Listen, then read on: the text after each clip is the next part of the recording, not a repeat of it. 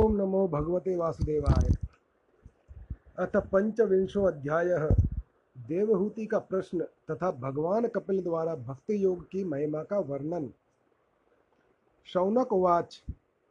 कपिलस्तत्त्वं संख्यायता भगवानात्ममायया जातः स्वयमजः साक्षादात्मप्रज्ञप्रत्यये नृणां न ह्यस्य वर्षमणः पुंसां वरिमणः सर्वयोगिनां विश्रुतौ श्रुतदेवस्य भूरि तृप्यन्ति मे असवः यद्यद्विद्धत्ते भगवान् स्वच्छन्दात्मा आत्ममायया तानि मे श्रद्धानस्य कीर्तन्यान्यनुकीर्तय।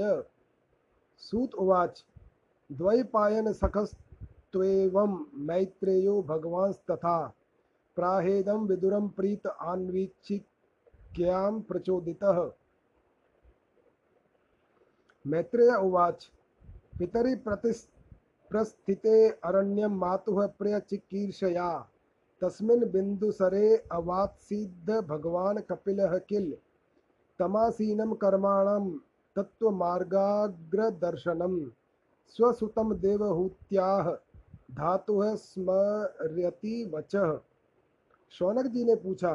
सूत जी, तत्वों की संख्या करने वाले भगवान कपिल साक्षात अजन्मा नारायण होकर भी लोगों को आत्मज्ञान का उपदेश देने के लिए अपनी माया से उत्पन्न हुए थे।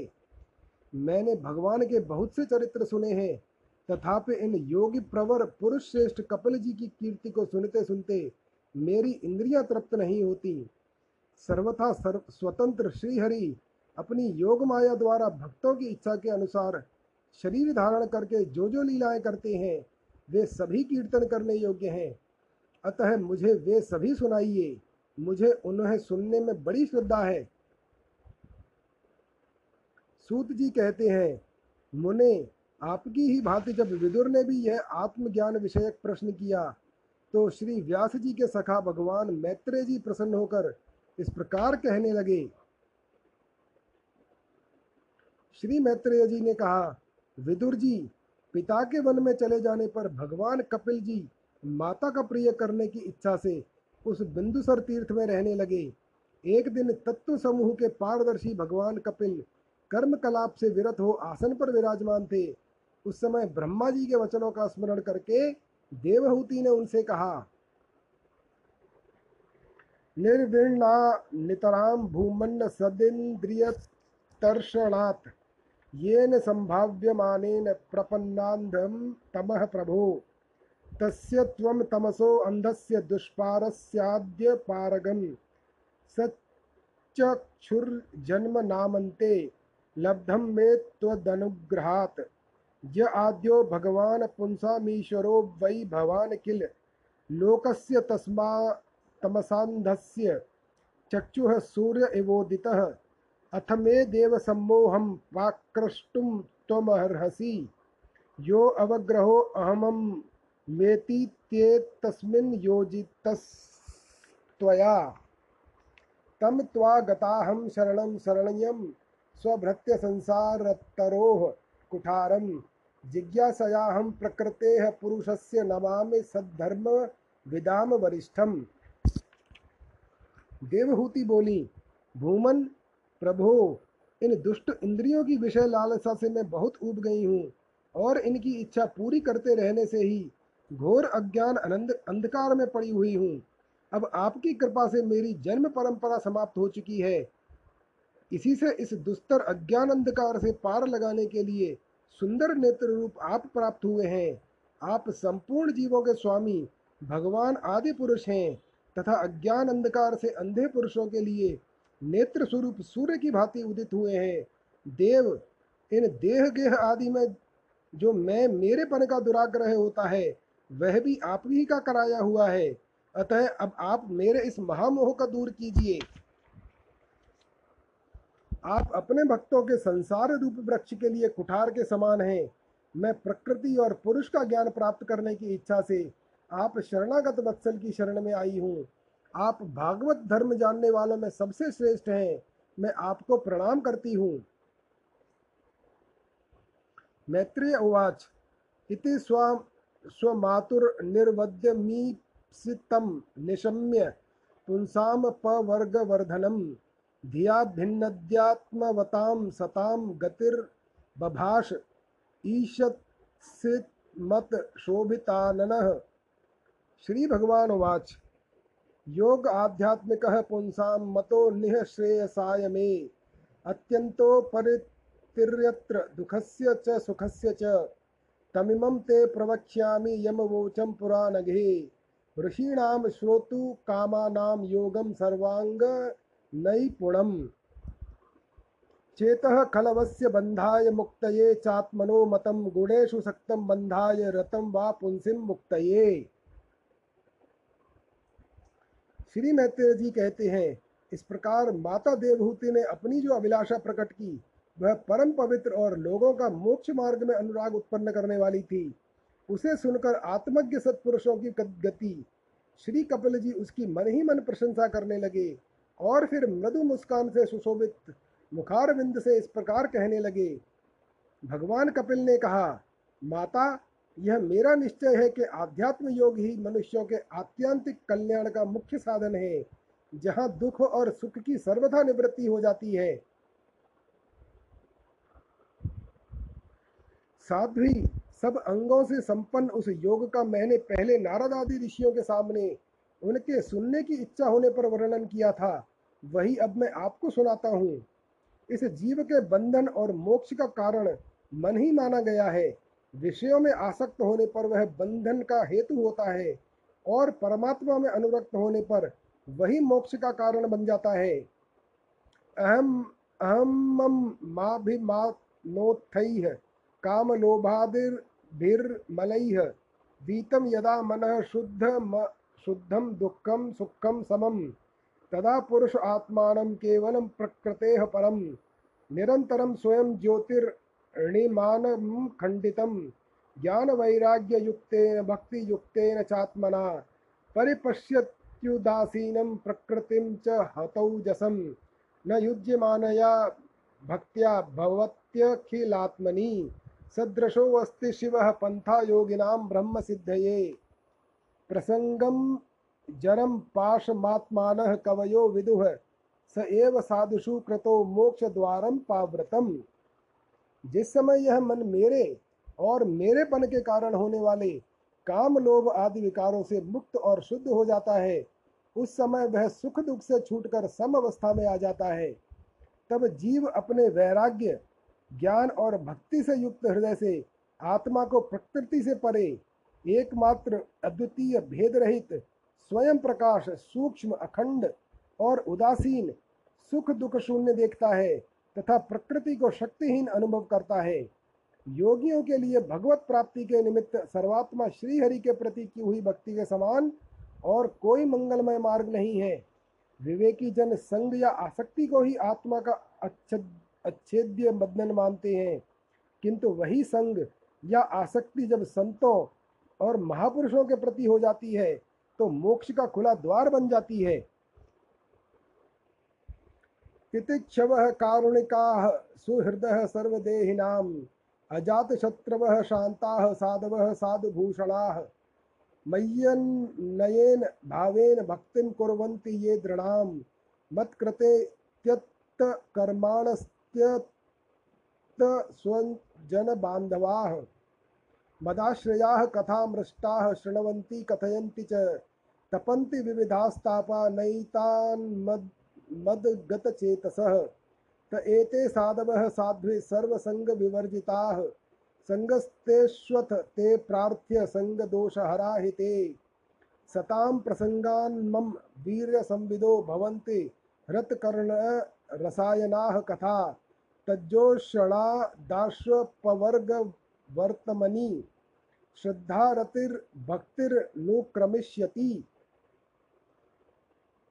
जो लोग सहनशील दयालु समस्त देहधारियों के अकारण हेतु किसी के भी प्रति शत्रुभाव न रखने वाले शांत सरल स्वभाव और सत्पुरुषों का सम्मान करने वाले होते हैं, जो मुझ में अनन्य भाव से सुदृढ़ प्रेम करते हैं, मेरे लिए संपूर्ण कर्म तथा अपने सगे संबंधियों को भी त्याग देते हैं और मेरे पारायण रहकर मेरी पवित्र कथाओं का श्रवण कीर्तन करते हैं तथा मुझमें ही चित्त लगाए रहते हैं, उन भक्तों को संसार के तरह तरह के ताप कोई कष्ट नहीं पहुँचाते। साध्वी, ऐसे ऐसे सर्वसंग परित्यागी महापुरुष ही साधु होते हैं। तुम्हें उन्हीं के संग की इच्छा करनी चाहिए, क्योंकि वे आसक्ति से उत्पन्न सभी दोषों को हर लेने वाले हैं। सत्पुरुषों के समागम से मेरे पराक्रमों का यथार्थ ज्ञान कराने वाली तथा हृदय और कानों का प्रिय लगने वाली कथाएं होती हैं।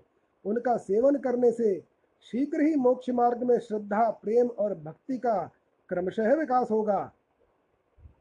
भक्त्या पुमान जात विराग एतेन्द्रियाद दृष्ट श्रुतान्म द्रचनानुचिंतया चित्तस्य यत्तो ग्रहणे योग युक्तो यतिष्यते रजु भिर्योग मार्गैः असेवयायं प्रकृतेः गुणानां ज्ञानेन वैराग्य विजृंभितेन योगेन मय्यर्पितया च भक्तया मां प्रत्यगात्मान मेहा वरुंधे। देवहूतिरुवाच काचित्वयुचिता भक्तिः कीदृशी मम गोचरा यया पदम ते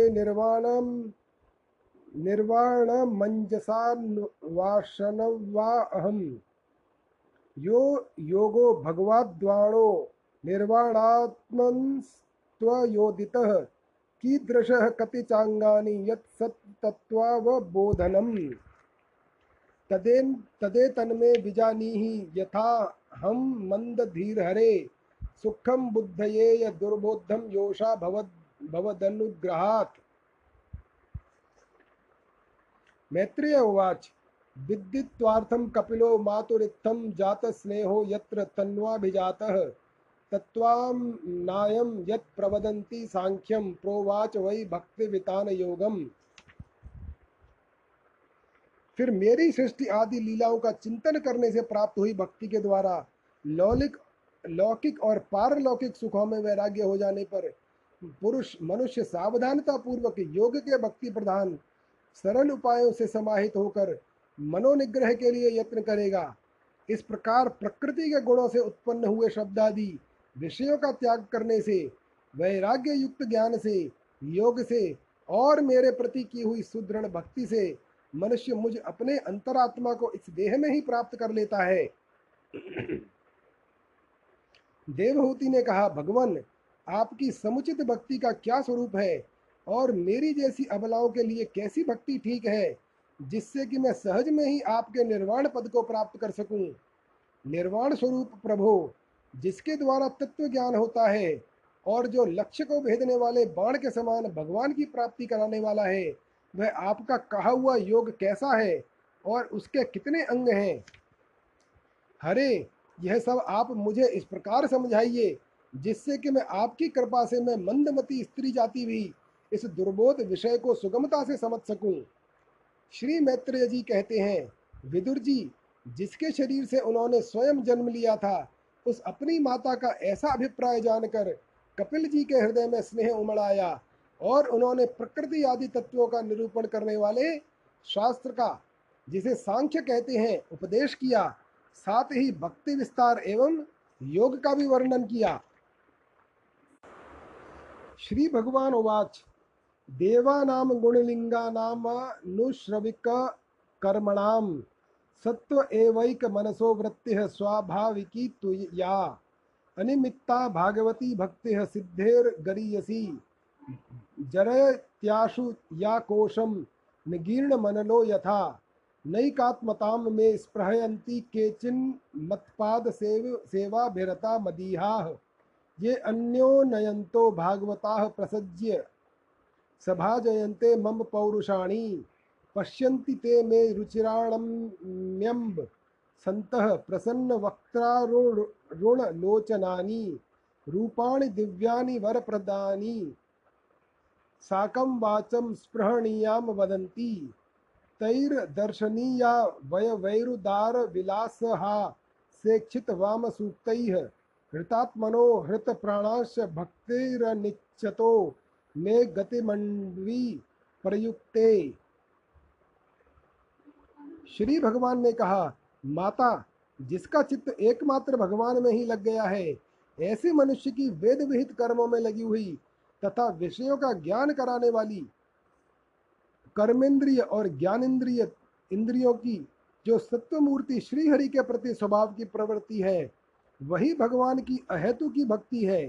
यह मुक्ति से भी बढ़कर है, क्योंकि जठरा नल जिस प्रकार खाए हुए अन्न को पचाता है, उसी प्रकार यह भी कर्म संसारों के भंडार रूप लिंग शरीर को तत्काल भस्म कर देती है।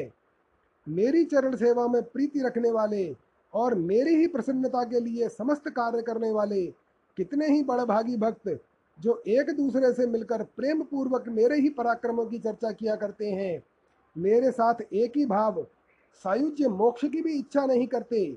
माँ, वे साधुजन अरुण नयन एवं मनोहर मुखारविंद से युक्त मेरे परम सुंदर और वरदायक दिव्य रूपों की झांकी करते हैं और उनके साथ सप्रेम संभाषण भी करते हैं, जिसके लिए बड़े बड़े तपस्वी भी लालायित रहते हैं।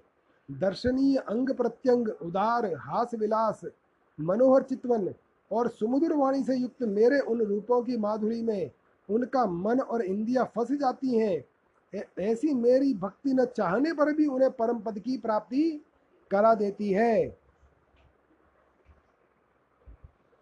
अथो विभूति मम माया विनस्ता मैश्वर्यम ष्टांग मनुप्रवर्तम श्रियं भागवतीं वास्प्रह्यन्ति भद्रां परस्य मेत अश्रुणुवते तु लोके न करहिर चिन्मत्पराः शान्तरूपे लडक्षन्ति नो मे अनिमिषो लेडिहेतिः येषामहं प्रिय आत्मा सुतश्च सखा गुरुः सुहृदो देवमिष्टम् इमं लोकं तथैवामुमात्मानमुभयायिनम् आत्मानमनु ये चेह ये रायः पशवो ग्रहाः विसृज्य सर्वानन्यांश्च मामेवं विश्वतो मुखं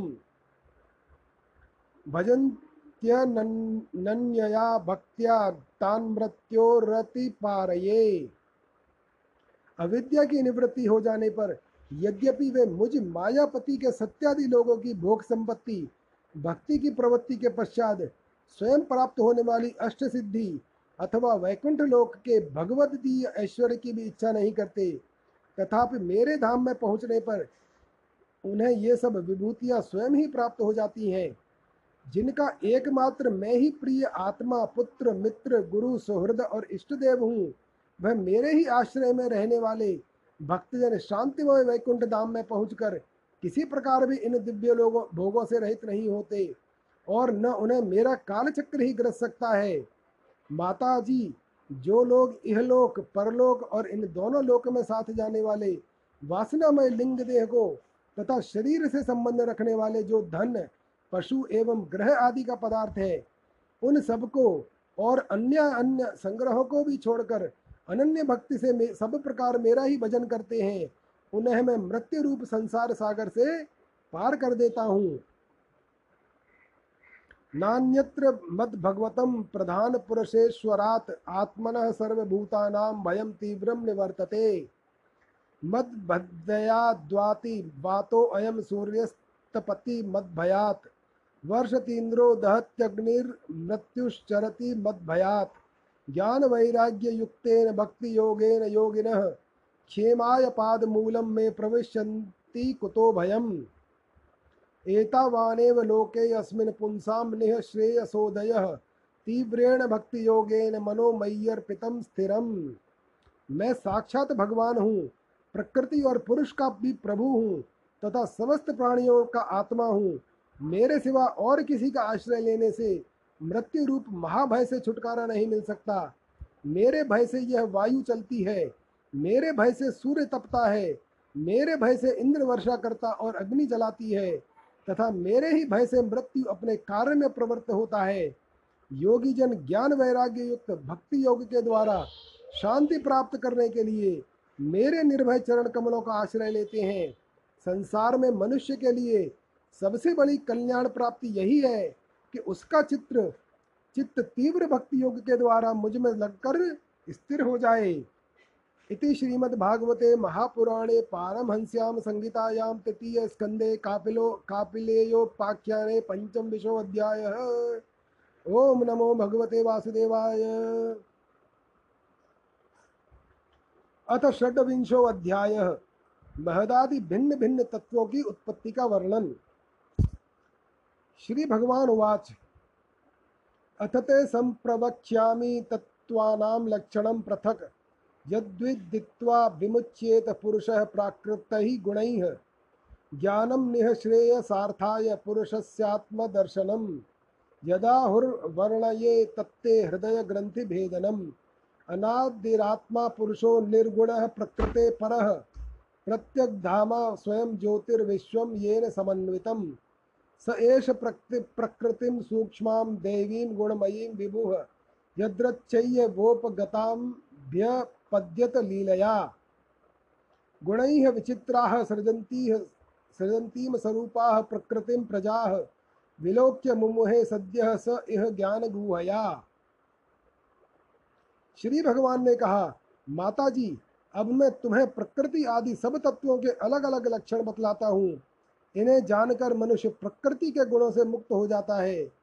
आत्मदर्शन रूप ज्ञान ही पुरुष के मोक्ष का कारण है और वही उसकी अहंकार रूप हृदय ग्रंथि का छेदन करने वाला है, ऐसा पंडित जन कहते हैं। उस ज्ञान का मैं तुम्हारे आगे वर्णन करता हूँ। यह सारा जगत जिससे व्याप्त होकर प्रकाशित होता है वह आत्मा ही पुरुष है। वह अनादि निर्गुण प्रकृति से परे अंतःकरण में स्फुरित होने वाला और स्वयं प्रकाश है। उस सर्वव्यापक पुरुष ने अपने पास लीला विलास पूर्वक आई हुई अव्यक्त और त्रिगुणात्मिका वैष्णवी माया को स्वेच्छा से स्वीकार कर लिया है। लीला परायण प्रकृति अपने सत्वादि गुणों द्वारा उन्हीं के अनुरूप प्रजा की सृष्टि करने लगी।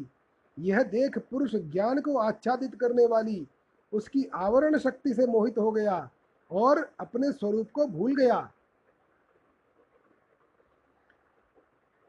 एवं पराभ्यानेन कर्तव्यं प्रकृतेः पुमान कर्मसु क्रियमाणेषु गुणैरात्मनि मन्यते तदस्य संसृतिर्बन्धः पारतन्त्र्यं च तत्कृतं भवत्य कर्तुरिषि रीशस्य साक्षिणो निर्वतात्मनः कार्यकारणकर्तृत्वे कारणं प्रकृतिं विदुः भूतकृत्वे सुख दुखानाम पुरुषम प्रकृते परम।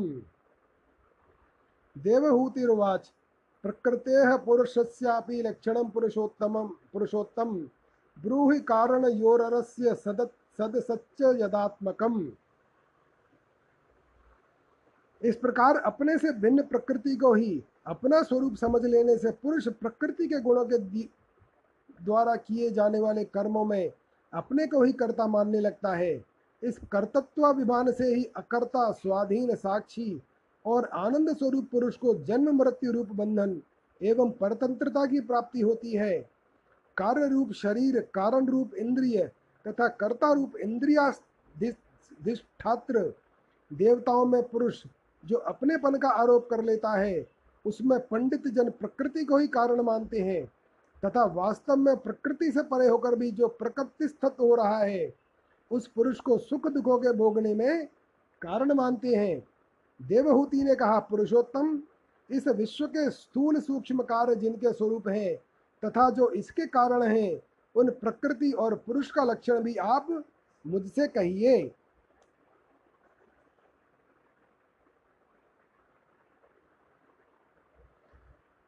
यत् त्रिगुणमव्यक्तं नित्यं। श्री भगवान उवाच यत् त्रिगुणं व्यक्तं नित्यं सदात्मकं प्रधानं प्रकृतिं प्राहुर्विशेषं विशेषवत् पंचभिः पंचभिर्ब्रह्म चतुर्भिर्दशभिस्तथा एतच्चतुर्विंशतिकं गणं प्राधानिकं विदुः महाभूतान् पंचैव भूरा वो अग्निर्मरुन्नभः तन्मात्राणि च तावन्ति गन्धादीनि मतानि मे इन्द्रियाणि दशश्रोत्रं त्वग्द्रग्रसननासिकाः वाक्करौ चरणौ मेढं पायुदर्शनम् उच्यते मनोबुद्धिरहङ्कारश्चित्तमित्यन्तरात्मकम् चतुर्धा लक्ष्यते भेदो वृत्तया लक्षण रूपया।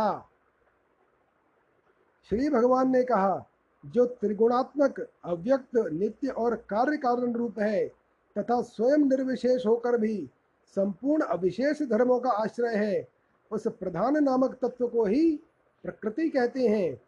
महापंचभूत, 5 तन्मात्रा, 4 अंतःकरण और 10 इंद्रियां, इन 24 तत्वों के समूह को विद्वान लोग प्रकृति का कार्य मानते हैं। पृथ्वी, जल, तेज, वायु और आकाश, ये 5 महाभूत हैं। गंध, रस, रूप, स्पर्श और शब्द, ये 5 तन्मात्र माने गए हैं। श्रोत्र, त्वचा, चक्षु, रसना, नासिका, वाक, पाड़ी, पाद, उपस्थ और पायु, ये 10 इंद्रियां हैं। मन, बुद्धि, चित्त और अहंकार, इन 4 के रूप में एक ही अंतःकरण अपनी संकल्प, निश्चय, चिंता और अभिमान रूपा 4 प्रकार की वृत्तियों से लक्षित होता है। एतावानेव सडंख्यातो संख्यातो ब्राह्मणः सगुणस्य सन्निवेशो मया प्रोक्तो यह कालः पंचविंशकः। प्रभावं पौरुषं प्राहुः कालमेके यतो भयम् अहंकार विमूढस्य कर्तुः प्रकृति मीयुषः। प्रकृतेः गुणसाम्यस्य निर्विशेषस्य मानवी चेष्टा यतः स भगवान काल इत्युपलिक्षितः। अंतः पुरुष रूपेण काल रूपेण यो बहिः समन्वेत्येष सत्त्वानां भगवानात्म मायया। देवात् क्षुभितधर्मिण्यां स्वस्यां योनौ परः पुमान् आधत्त वीर्यं सासूत महत्तत्वं हिरण्मयम्। इस प्रकार तत्वज्ञानी पुरुषों ने सगुण ब्रह्म के सन्निवेश स्थान इन 24 तत्वों की संख्या बतलाई है। इनके सिवा जो काल है वह 25वां तत्व है। कुछ लोग काल को पुरुष से भिन्न तत्व न मानकर पुरुष का प्रभाव अर्थात ईश्वर की संहार कारणी शक्ति बताते हैं, जिससे माया के कार्य रूप देहादि में आत्म तत्व का अभिमान करके अहंकार से मोहित और अपने को कर्ता मानने वाले जीव को निरंतर भय लगा रहता है। मनुपुत्री, जिनकी प्रेरणा से गुणों की साम्यावस्था रूप निर्विशेष प्रकृति में गति उत्पन्न होती है, वास्तव में वे पुरुष रूप भगवान ही काल कहे जाते हैं। इस प्रकार जो अपनी माया के द्वारा सब प्राणियों के भीतर जीव रूप से और बाहर काल रूप से व्याप्त हैं, वे भगवान ही 25वें तत्व हैं। जब परम पुरुष परमात्मा ने जीवों के अदृष्टवश क्षोभ को प्राप्त हुई संपूर्ण जीवों की उत्पत्ति स्थान रूपा अपनी माया में चित्शक्ति रूप वीर्य स्थापित किया, तो उससे तेजोमय महत्तत्व उत्पन्न हुआ।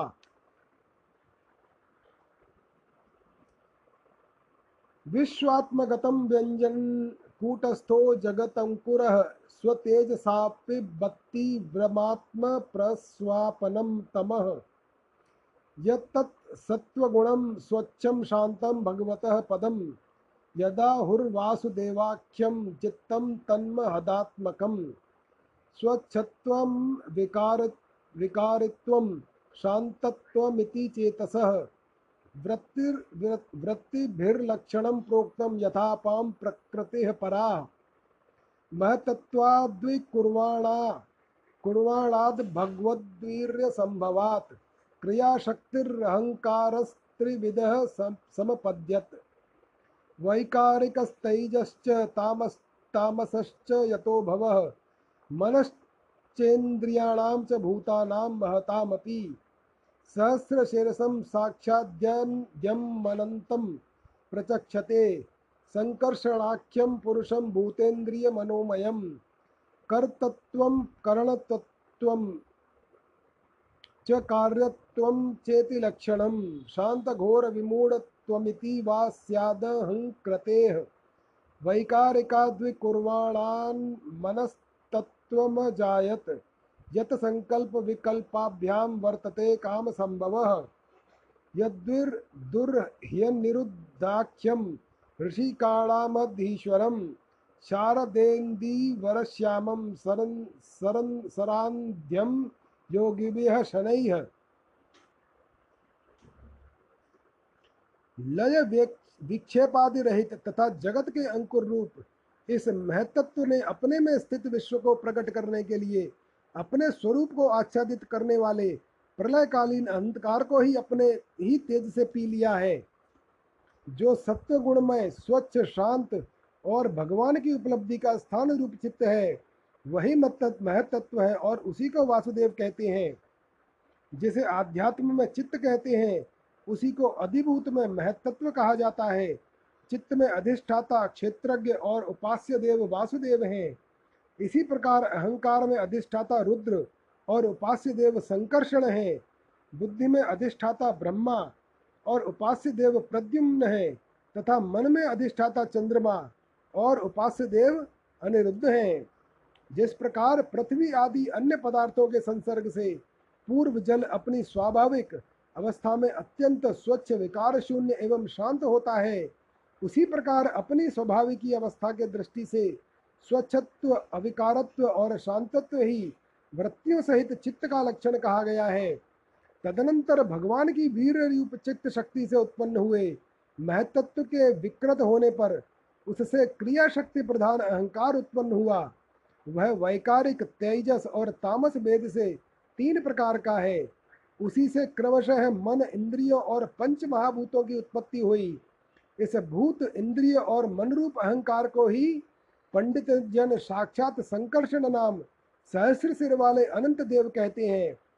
इस अहंकार का देवता रूप से कर्तव्य, इंद्रिय रूप से करण तत्व और पंचभूत रूप से कार्यत्व लक्षण हैं तथा सत्वादि गुणों के संबंध से शांतत्व घोरत्व और मूढ़त्व भी इसी के लक्षण हैं।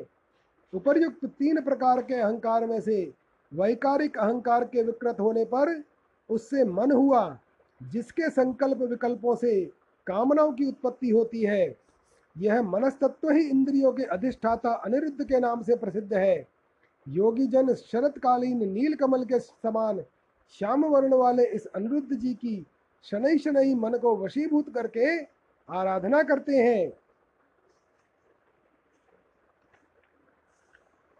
तैज सातु विकुरुल वाणाद बुद्धि तत्व भूत सती द्रव्य स्फुरण विज्ञानम इंद्रियाणाम अनुग्रह संशयो अथ विपर्यासो निश्चयः स्मृतिरेव च स्वाप इत्युच्यते बुद्धेर्लक्षणं वृत्तितः पृथक् तैजासीनिन्द्रियाणेव याण्येव क्रिया ज्ञान विभागशः प्राणस्य हि क्रिया शक्तिः बुद्धेः विज्ञान शक्तिता तामसाच्च विकुर्वाणाद्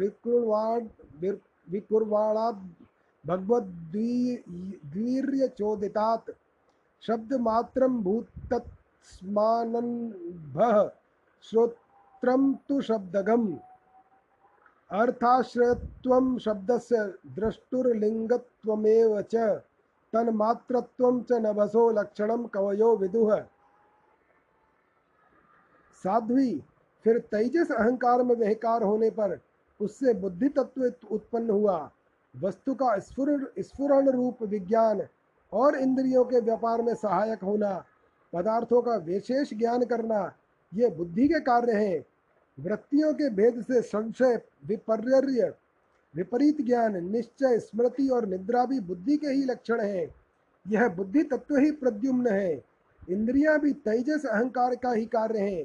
कर्म और ज्ञान के विभाग से उनके कर्मेंद्रिय और ज्ञानेंद्रिय दो भेद हैं। इनमें कर्म प्राण की शक्ति है और ज्ञान बुद्धि की। भगवान की चेतन शक्ति के प्रेरणा से तामस अहंकार के विकृत होने पर उससे शब्द तन्मात्र का प्रादुर्भाव हुआ। शब्द तन्मात्र से आकाश तथा शब्द का ज्ञान कराने वाली श्रोतेंद्रिय उत्पन्न हुई।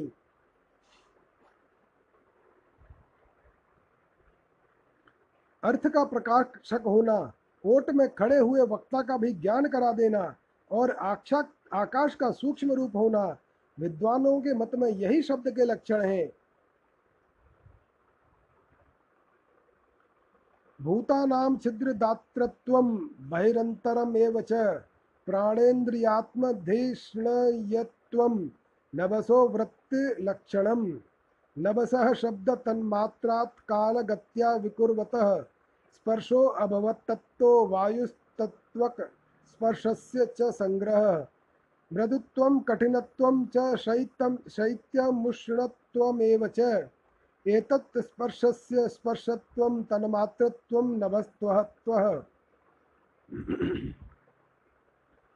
चालनं व्यूहनं प्राप्तिर्नेत्रत्वं द्रव्यशब्दयोः सर्वेन्द्रियाणामात्मत्वं वायोः कर्माभिलक्षणं वायोश्च स्पर्शतन्मात्राद्रूपं दैवेरिताद्भूत समुत्थितं ततस्तेजश्चक्षुरूपोप्लम्भनम्।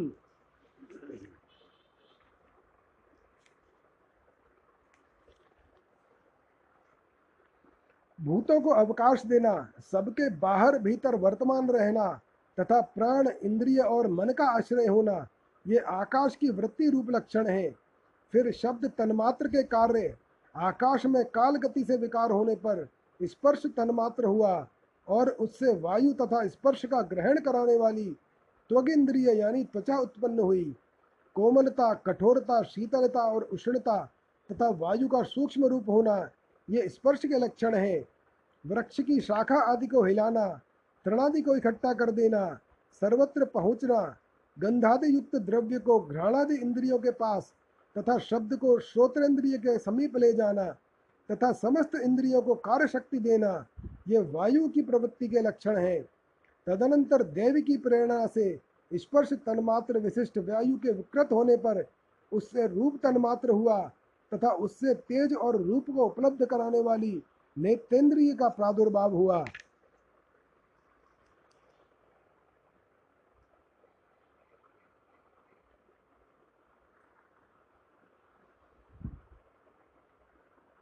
द्रव्याकृतित्वं गुणता व्यक्ति संस्थात्वमेव च तेजस्त्वं तेजसः साध्वे रूपमात्रस्य वृत्तयः द्योत्तनं पचनं पानमदनं हिममर्दनं तेजसो वृत्तयस्त्वेताः शोषणं श्रुतुर्देव च रूपमात्राद्विकुर्वाणात् तेजसो देवचोदितात् रसमात्रं भूतत्तस्मादम्भो जिह्वा रसग्रहः कषायो मधुरस् रसित तक्तः कटवम्ल इति नैकदा भौतिकानां विकारेण रस एको विविद्यते क्लेदनं पिण्डनं तृप्तिः प्राणनाप्याय नोन्दनं तापापनोदो भूयस्त्वम भो भसो वृत्तय स्तिवमाह। साध्वी, वस्तु के आकार का बोध कराना, गौण होना, द्रव्य के अंग रूप से प्रतीत होना, द्रव्य का जैसा आकार प्रकार और परिमाण आदि हो उसी रूप में उपलक्षित होना तथा तेज का स्वरूप भूत होना, ये सब रूप तन्मात्र की वृत्तियां हैं। चमकना, पकाना, शीत को दूर करना, सुखाना, भूख प्यास पैदा करना और उनकी निवृत्ति के लिए भोजन और तेज जलपान कराना, ये तेज की वृत्तियां हैं। फिर देव की प्रेरणा से रूप तन्मात्र में तेज के विकृत होने पर उससे रस तन्मात्र हुआ और उससे जल तथा रस को ग्रहण कराने वाली रसनेन्द्रिय जिह्वा उत्पन्न हुई। रस अपने शुद्ध स्वरूप में एक ही है, किंतु अन्य भौतिक पदार्थों के सहयोग से वह कसीला, मीठा, तीखा, कड़वा, खट्टा और नमकीन आदि कई प्रकार का हो जाता है। गीला करना, मिट्टी आदि को पिंडाकार बना देना, तृप्त करना, जीवित रखना, प्यास बुझाना, पदार्थों को मृदु कर देना, ताप की निवृत्ति करना और कूपादि में से निकाल लिए जाने पर भी वहाँ बार बार पुनः प्रकट हो जाना, ये जल की वृत्तियाँ हैं।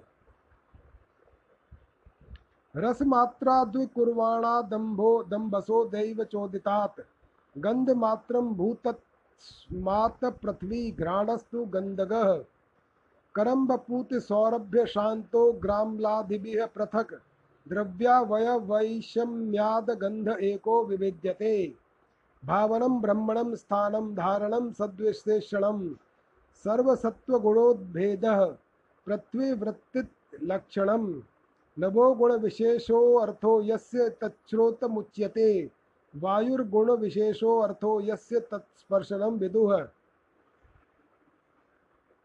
इसके पश्चात दैव प्रेरित रस स्वरूप जल के विकृत होने पर उससे गंध तन्मात्र हुआ और उससे पृथ्वी तथा गंध को ग्रहण कराने वाली घ्राणेन्द्रिय प्रकट हुई। गंध एक ही है, तथापि परस्पर मिले हुए द्रव्य भागों की न्यून अधिकता से वह मिश्रित गंध, दुर्गंध, सुगंध, मृदु, तीव्र और अम्ल आदि अनेक प्रकार का हो जाता है। प्रतिमादि रूप से ब्रह्मा की साकार भावना का आश्रय होना जल आदि कारण तत्वों से भिन्न किसी दूसरे आश्रय की अपेक्षा किए बिना ही स्थित रहना, जल आदि अन्य पदार्थों को धारण करना, आकाश आदि का अवच्छेदक होना तथा परिणाम विशेष से संपूर्ण प्राणियों के गुणों को प्रकट करना, ये पृथ्वी के कार्य रूप लक्षण हैं। आकाश का विशेष गुण शब्द जिसका विषय है वह श्रोतेंद्रिय है। वायु का विशेष गुण स्पर्श जिसका विषय है वह त्वगिंद्रिय है।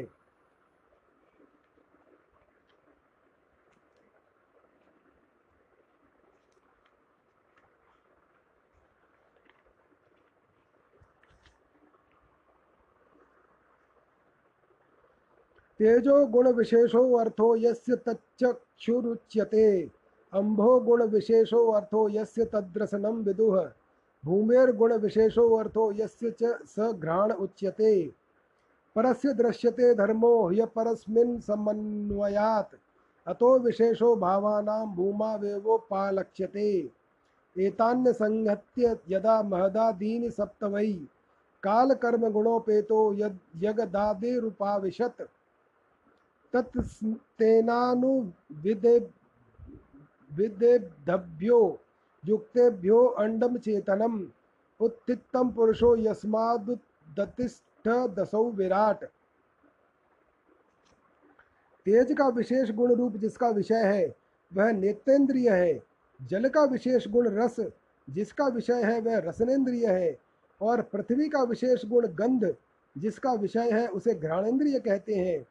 वायु आदि कार्य तत्वों में आकाश आदि कारण तत्वों के रहने से उनके गुण भी अनुगत देखे जाते हैं। इसलिए समस्त महाभूतों के गुण शब्द, स्पर्श, रूप, रस और गंध केवल पृथ्वी में ही पाए जाते हैं। जब महतत्व, अहंकार और पंचभूत ये सात तत्व परस्पर मिल न सके, पृथक पृथक ही रह गए, तब जगत के आदि कारण श्री नारायण ने काल, अदृष्ट और सत्वादि गुणों के सहित उनमें प्रवेश किया।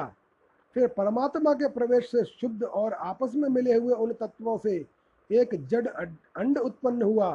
उस अंड से इस विराट पुरुष की अभिव्यक्ति हुई।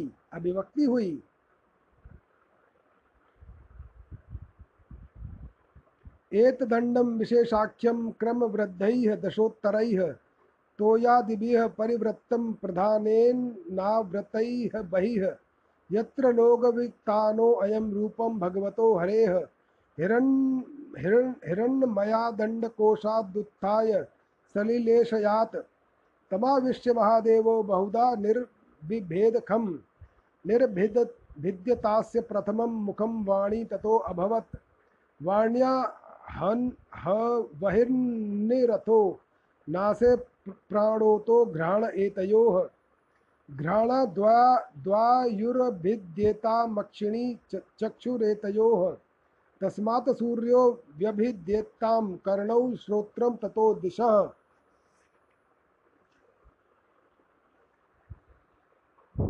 इस अंड का नाम विशेष है। इसी के अंतर्गत श्री हरि के स्वरूप भूत 14 भुवनों का विस्तार है। यह चारों ओर से क्रमशः एक दूसरे से 10 गुने जल, अग्नि, वायु, आकाश, अहंकार और महत्त्व इन 6 आवरणों से घिरा हुआ है। इन सबके बाहर 7वां आवरण प्रकृति का है। कारण में जल में स्थित उस तेजोमय अंड से उठकर उस विराट पुरुष ने पुनः उसमें प्रवेश किया। फिर उसमें कई प्रकार के छिद्र किए। सबसे पहले उसमें मुख प्रकट हुआ, उससे वाक इंद्रिय और उसके अनंतर वाक का अधिष्ठाता अग्नि उत्पन्न हुआ। फिर नाक के छिद्र नथुने प्रकट हुए, उनसे प्राण सहित घ्राणेन्द्रिय उत्पन्न हुई। घ्राण के बाद उसका अधिष्ठाता वायु उत्पन्न हुआ। तत्पश्चात नेत्र गोलक प्रकट हुए, उनसे चक्षु इंद्रिय प्रकट हुई और उसके अनंतर उसका अधिष्ठाता सूर्य उत्पन्न हुआ। फिर कानों के छिद्र प्रकट हुए, उनसे उनकी इंद्रिय क्षोत्र और उसके अभिमानी दिग्देवता प्रकट हुए। निर्विभेद विराजस्त्व ग्रोमश्वमश्वादयस्ततः तत औषधयश्चासन शिष्णम निर्भिदे ततः रेतस्तस्मादाप आसन निर्भिद्यत वैगुदम गुदादपानो अपाननाच मृत्युर्लोक भयंकरः हस्तौ च निर्भिद्येतां बलं ताभ्यां ततः स्वराट पादौ च निर्भिद्येतां गतिस्ताभ्यां ततो हरिः नाड्यो अस्य निर्भिद्यन्त ताभ्यो लोहितम् आभृतं नद्यस्ततः समभवन्नुदरं निर्भिद्यत। इसके बाद उस विराट पुरुष के त्वचा उत्पन्न हुई, उससे रोम मूछ दाढ़ी और तथा सिर के बाल प्रकट हुए और उनके बाद त्वचा की अभिमानी औषधियाँ अन्न आदि उत्पन्न हुई। इसके पश्चात लिंग प्रकट हुआ, उससे वीर्य और वीर्य के बाद लिंग का अभिमानी आपोदेव जल उत्पन्न हुआ। फिर गुदा प्रकट हुई, उससे अपान वायु और अपान के बाद उसका अभिमानी लोगों को भयभीत करने वाला मृत्यु देवता उत्पन्न हुआ। तदनंतर हाथ प्रकट हुए, उनसे बल और बल के बाद हस्तेंद्री का अभिमानी इंद्र उत्पन्न हुआ। फिर चरण प्रकट हुए, उनसे गति यानी गमन की क्रिया और फिर पादेंद्रिय का अभिमानी विष्णु देवता उत्पन्न हुआ। इस प्रकार जब विराट पुरुष के नाड़ियाँ प्रकट हुई तो उनसे रुधिर उत्पन्न हुआ और उससे नदियाँ हुईं। फिर उसके उदर यानी पेट प्रकट हुआ,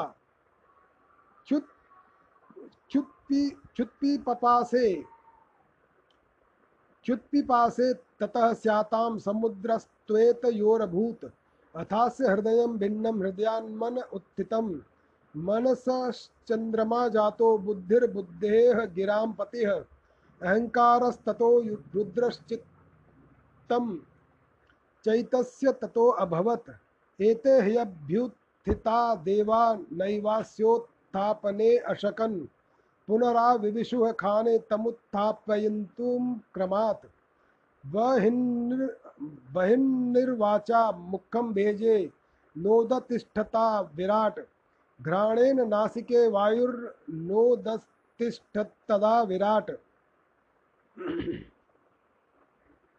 उससे क्षुधा पिपासा की अभिव्यक्ति हुई और फिर उदर का अभिमानी समुद्र देवता उत्पन्न हुआ। तत्पश्चात उसके हृदय प्रकट हुआ, हृदय से मन का प्राकट्य हुआ, मन के बाद उसका अभिमानी देवता चंद्रमा हुआ। फिर हृदय से ही बुद्धि और उसके बाद उसका अभिमानी ब्रह्मा हुआ। तत्पश्चात अहंकार और उसके अनंतर उसका अभिमानी रुद्र देवता उत्पन्न हुआ। इसके बाद चित्र और उसका अभिमानी क्षेत्रज्ञ प्रकट हुआ। जब ये क्षेत्रज्ञ के अतिरिक्त सारे देवता उत्पन्न होकर भी विराट पुरुष को उठाने में असमर्थ रहे तो उसे उठाने के लिए क्रमशः फिर अपने अपने उत्पत्ति स्थानों में प्रविष्ट होने लगे। अग्नि ने वाणी के साथ मुख में प्रवेश किया, परंतु इससे विराट पुरुष न उठा। वायु ने घ्राणेन्द्रिय के सहित नासा छिद्रों में प्रवेश किया, फिर भी विराट पुरुष न उठा। अक्षिणी चक्षुषा आदित्यो नोदतिष्ठत् तदा विराट श्रोत्रेण कर्णौ च दिशो नोदतिष्ठत् तदा विराट त्वचं रोमभिरोषध्यो नोदतिष्ठत् तदा विराट रेतथा शिश्नमापस्तु नोदतिष्ठता विराट गुदं मृत्युरपानेन नोदतिष्ठता विराट हस्ताविन्द्रो बलेनैवं नोदतिष्ठत् तदा विराट विष्णुर्गत्यैव चरणो नोदतिष्ठत् तदा विराट नाडीर नद्यो लोहितेन नोदतिष्ठता विराट क्षुत्रुर्ढभ्यामुदरं सिन्धुर्नोदतिष्ठता विराट हृदयं मनसा चन्द्रो नोदतिष्ठता विराट बुद्धया ब्रह्मापि हृदयं नोदतिष्ठता विराट रुद्रो अभिमत्या हृदयं नोदतिष्ठता विराट चित्तेन हृदयं चैत्यः क्षेत्रज्ञः प्राविशद्यदा विराट तदैव पुरुषः सलिलाद्दुदस् तिष्ठत यथा प्रसुप्तं पुरुषं प्राणेन्द्रियं नोधियः प्रभवन्ति विना येन नोत्थापयितु मोजसा तमस्मिन् प्रत्यगामात्मानं धिया योग प्रवर्तया भक्तया विरक्तया ज्ञानेन विविच्यात्मनि चिन्तयेत्। सूर्य ने चक्षु के सहित नेत्रों में प्रवेश किया, तब भी विराट पुरुष न उठा। दिशाओं ने श्रवणेन्द्रिय के सहित कानों में प्रवेश किया तो भी विराट पुरुष न उठा। औषधियों ने रोमों के सहित त्वचा में प्रवेश किया फिर भी विराट पुरुष न उठा। जल ने वीर्य के साथ लिंग में प्रवेश किया तब भी विराट पुरुष न उठा। मृत्यु ने अपान के साथ गुदा में प्रवेश किया फिर भी विराट पुरुष न उठा। इंद्र ने बल के साथ हाथों में प्रवेश किया परंतु इससे भी विराट पुरुष न उठा। विष्णु ने गति के सहित चरणों में प्रवेश किया तो भी विराट पुरुष न उठा। नदियों ने रुधिर के साथ नाड़ियों में प्रवेश किया तब भी विराट पुरुष न उठा। समुद्र ने क्षुधा पिपासा के सहित उदर में प्रवेश किया फिर भी विराट पुरुष न उठा। चंद्रमा ने मन के सहित हृदय में प्रवेश किया तो भी विराट पुरुष न उठा। ब्रह्मा ने बुद्धि के सहित हृदय में प्रवेश किया तब भी विराट पुरुष न उठा। रुद्र ने अहंकार के सहित उसी हृदय में प्रवेश किया तो भी विराट पुरुष न उठा। किंतु जब चित्त के अधिष्ठाता क्षेत्रज्ञ ने चित्त के सहित हृदय में प्रवेश किया तो विराट पुरुष उसी समय जल से उठकर खड़ा हो गया। जिस प्रकार लोक में प्राण, इंद्रिय, मन और बुद्धि आदि के चित्त के अधिष्ठाता क्षेत्रज्ञ की सहायता के बिना सोए हुए प्राणी को अपने बल से नहीं उठा सकते, उसी प्रकार विराट पुरुष को भी वे क्षेत्रज्ञ परमात्मा के बिना नहीं उठा सकते। अतः भक्ति, वैराग्य और चित्त की एकाग्रता से प्रकट हुए ज्ञान के द्वारा उस अंतरात्म स्वरूप क्षेत्रज्ञ को इस शरीर में स्थित जानकर उसका चिंतन करना चाहिए। इति श्रीमद्भागवते महापुराणे पारमहंस्याम संहितायाम तृतीय स्कंदे कापिलेये तत्व समामनाये षड्विंशो अध्यायः। ओम नमो भगवते वासुदेवाय। ओम नमो भगवते वासुदेवाय। अथ सप्तविंशो अध्याय प्रकृति पुरुष के विवेक से मोक्ष प्राप्ति का वर्णन। श्री भगवान उवाच प्रकृतिस्थो अपि पुरुषो नाज्यते प्रकृतैः गुणैः अविकाराद कर्तत्वान्निर्गुणत्वाज्जलार्कवत् स एष यर्हि प्रकृतेः गुणेष्वभिविसज्जते अहंक्रिया विमूढात्मा कर्तास्मीत्यभिमन्यते तेन संसार पदविमवशो अभ्येत्य निर्वृत्तः प्रासंगिकैः कर्मदोषैः सदसन्मिश्रयोनिषु अर्थे ह्य विद्यमाने अपि संस्रतिर्न निवर्तते ध्यायतो विषयानस्य स्वप्ने अनर्था गोमो यथा। श्री भगवान कहते हैं, माताजी, जिस तरह जल में प्रतिबिंब सूर्य के साथ जल के शीतलता, चंचलता आदि गुणों का संबंध नहीं होता, उसी प्रकार प्रकृति के कार्य शरीर में स्थित रहने पर भी आत्मा वास्तव में उसके सुख दुखादि धर्मों से लिप्त नहीं होता, क्योंकि वह स्वभाव से निर्विकार, अकर्ता और निर्गुण है। किंतु वही प्राकृत गुणों से अपना संबंध स्थापित कर लेता है, तब अहंकार से मोहित होकर मैं करता हूँ ऐसा मानने लगता है। उस अभिमान के कारण वह देह के संसर्ग किए हुए पुण्य पाप रूप कर्मों के दोष से अपनी स्वाधीनता और शांति खो बैठता है तथा उत्तम, मध्यम और नीच योनियों में उत्पन्न होकर संसार चक्र में घूमता रहता है। जिस प्रकार स्वप्न में भय शोक आदि का कोई कारण न होने पर भी स्वप्न के पदार्थों में आस्था हो जाने के कारण दुख उठाना पड़ता है, उसी प्रकार भय, शोक, अहम, मम एवं जन्म मरण आदि रूप संसार की कोई सत्ता न होने पर भी अविद्यावश विषयों का चिंतन करते रहने से जीव का संसार चक्र कभी निवृत्त नहीं होता। एत एव शनैश्चित्तं प्रसक्तं सतां पथि भक्ति योगेन तीव्रेण वृक्तया च नयेद्वशं यमादिभिर्योग पथैरभ्यसन् श्रद्धयान्वितः मयि भावेन सत्येन मत्कथाश्रवणेन च सर्वभूतसमत्वेन निर्वैरेणा प्रसंगतः ब्रह्मचर्येण मौनेन स्वधर्मेण बलीयसा यद्रक्ष्योपलब्धेन संतुष्टो मितभुङ्गमुनिः विविक्तशरणः शांतो मैत्रः करुण आत्मवान्। इसलिए बुद्धिमान मनुष्य को उचित है कि असन्मार्ग विषय चिंतन में फंसे हुए चित्त को तीव्र भक्ति योग और वैराग्य के द्वारा धीरे धीरे अपने वश में लाए। यमादि योग साधना के द्वारा श्रद्धापूर्वक अभ्यास चित्त को बारंबार एकाग्र करते हुए मुझ में सच्चा भाव रखने, मेरी कथा श्रवण करने, समस्त प्राणियों में समभाव रखने, किसी से वैर न रखने, आसक्ति के त्याग, ब्रह्मचर्य, मौन व्रत और बलिष्ठ अर्थात भगवान को समर्पित किए हुए स्वधर्म से जिसे ऐसी स्थिति प्राप्त हो गई है कि प्रारब्ध के अनुसार जो कुछ मिल जाता है उसी में संतुष्ट रहता है, परिमित भोजन करता है, सदा एकांत में रहता है, शांत स्वभाव है, सबका मित्र है, दयालु और धैर्यवान है, प्रकृति के वास्तविक स्वरूप के अनुभव से प्राप्त हुए तत्व ज्ञान के कारण स्त्री पुत्र आदि संबंधियों के सहित इस देह में मैं मेरेपन का मिथ्या अभिनिवेश नहीं करता, बुद्धि की जगदादि अवस्थाओं से भी अलग हो गया है तथा परमात्मा के सिवा और कोई वस्तु नहीं देखता। वह आत्मदर्शी मुनि नेत्रों से सूर्य को देखने की भांति अपने शुद्ध अंतःकरण के द्वारा परमात्मा का साक्षात्कार कर उस अद्वितीय ब्रह्म पद को प्राप्त हो जाता है जो देहादि संपूर्ण उपाधियों से पृथक अहंकार आदि मिथ्या वस्तुओं में सत्य रूप से भासने वाला जगत कारणभूता प्रकृति का अधिष्ठान महदादि कार्य वर्ग का प्रकाशक और कार्य कारण रूप संपूर्ण पदार्थों में व्याप्त है।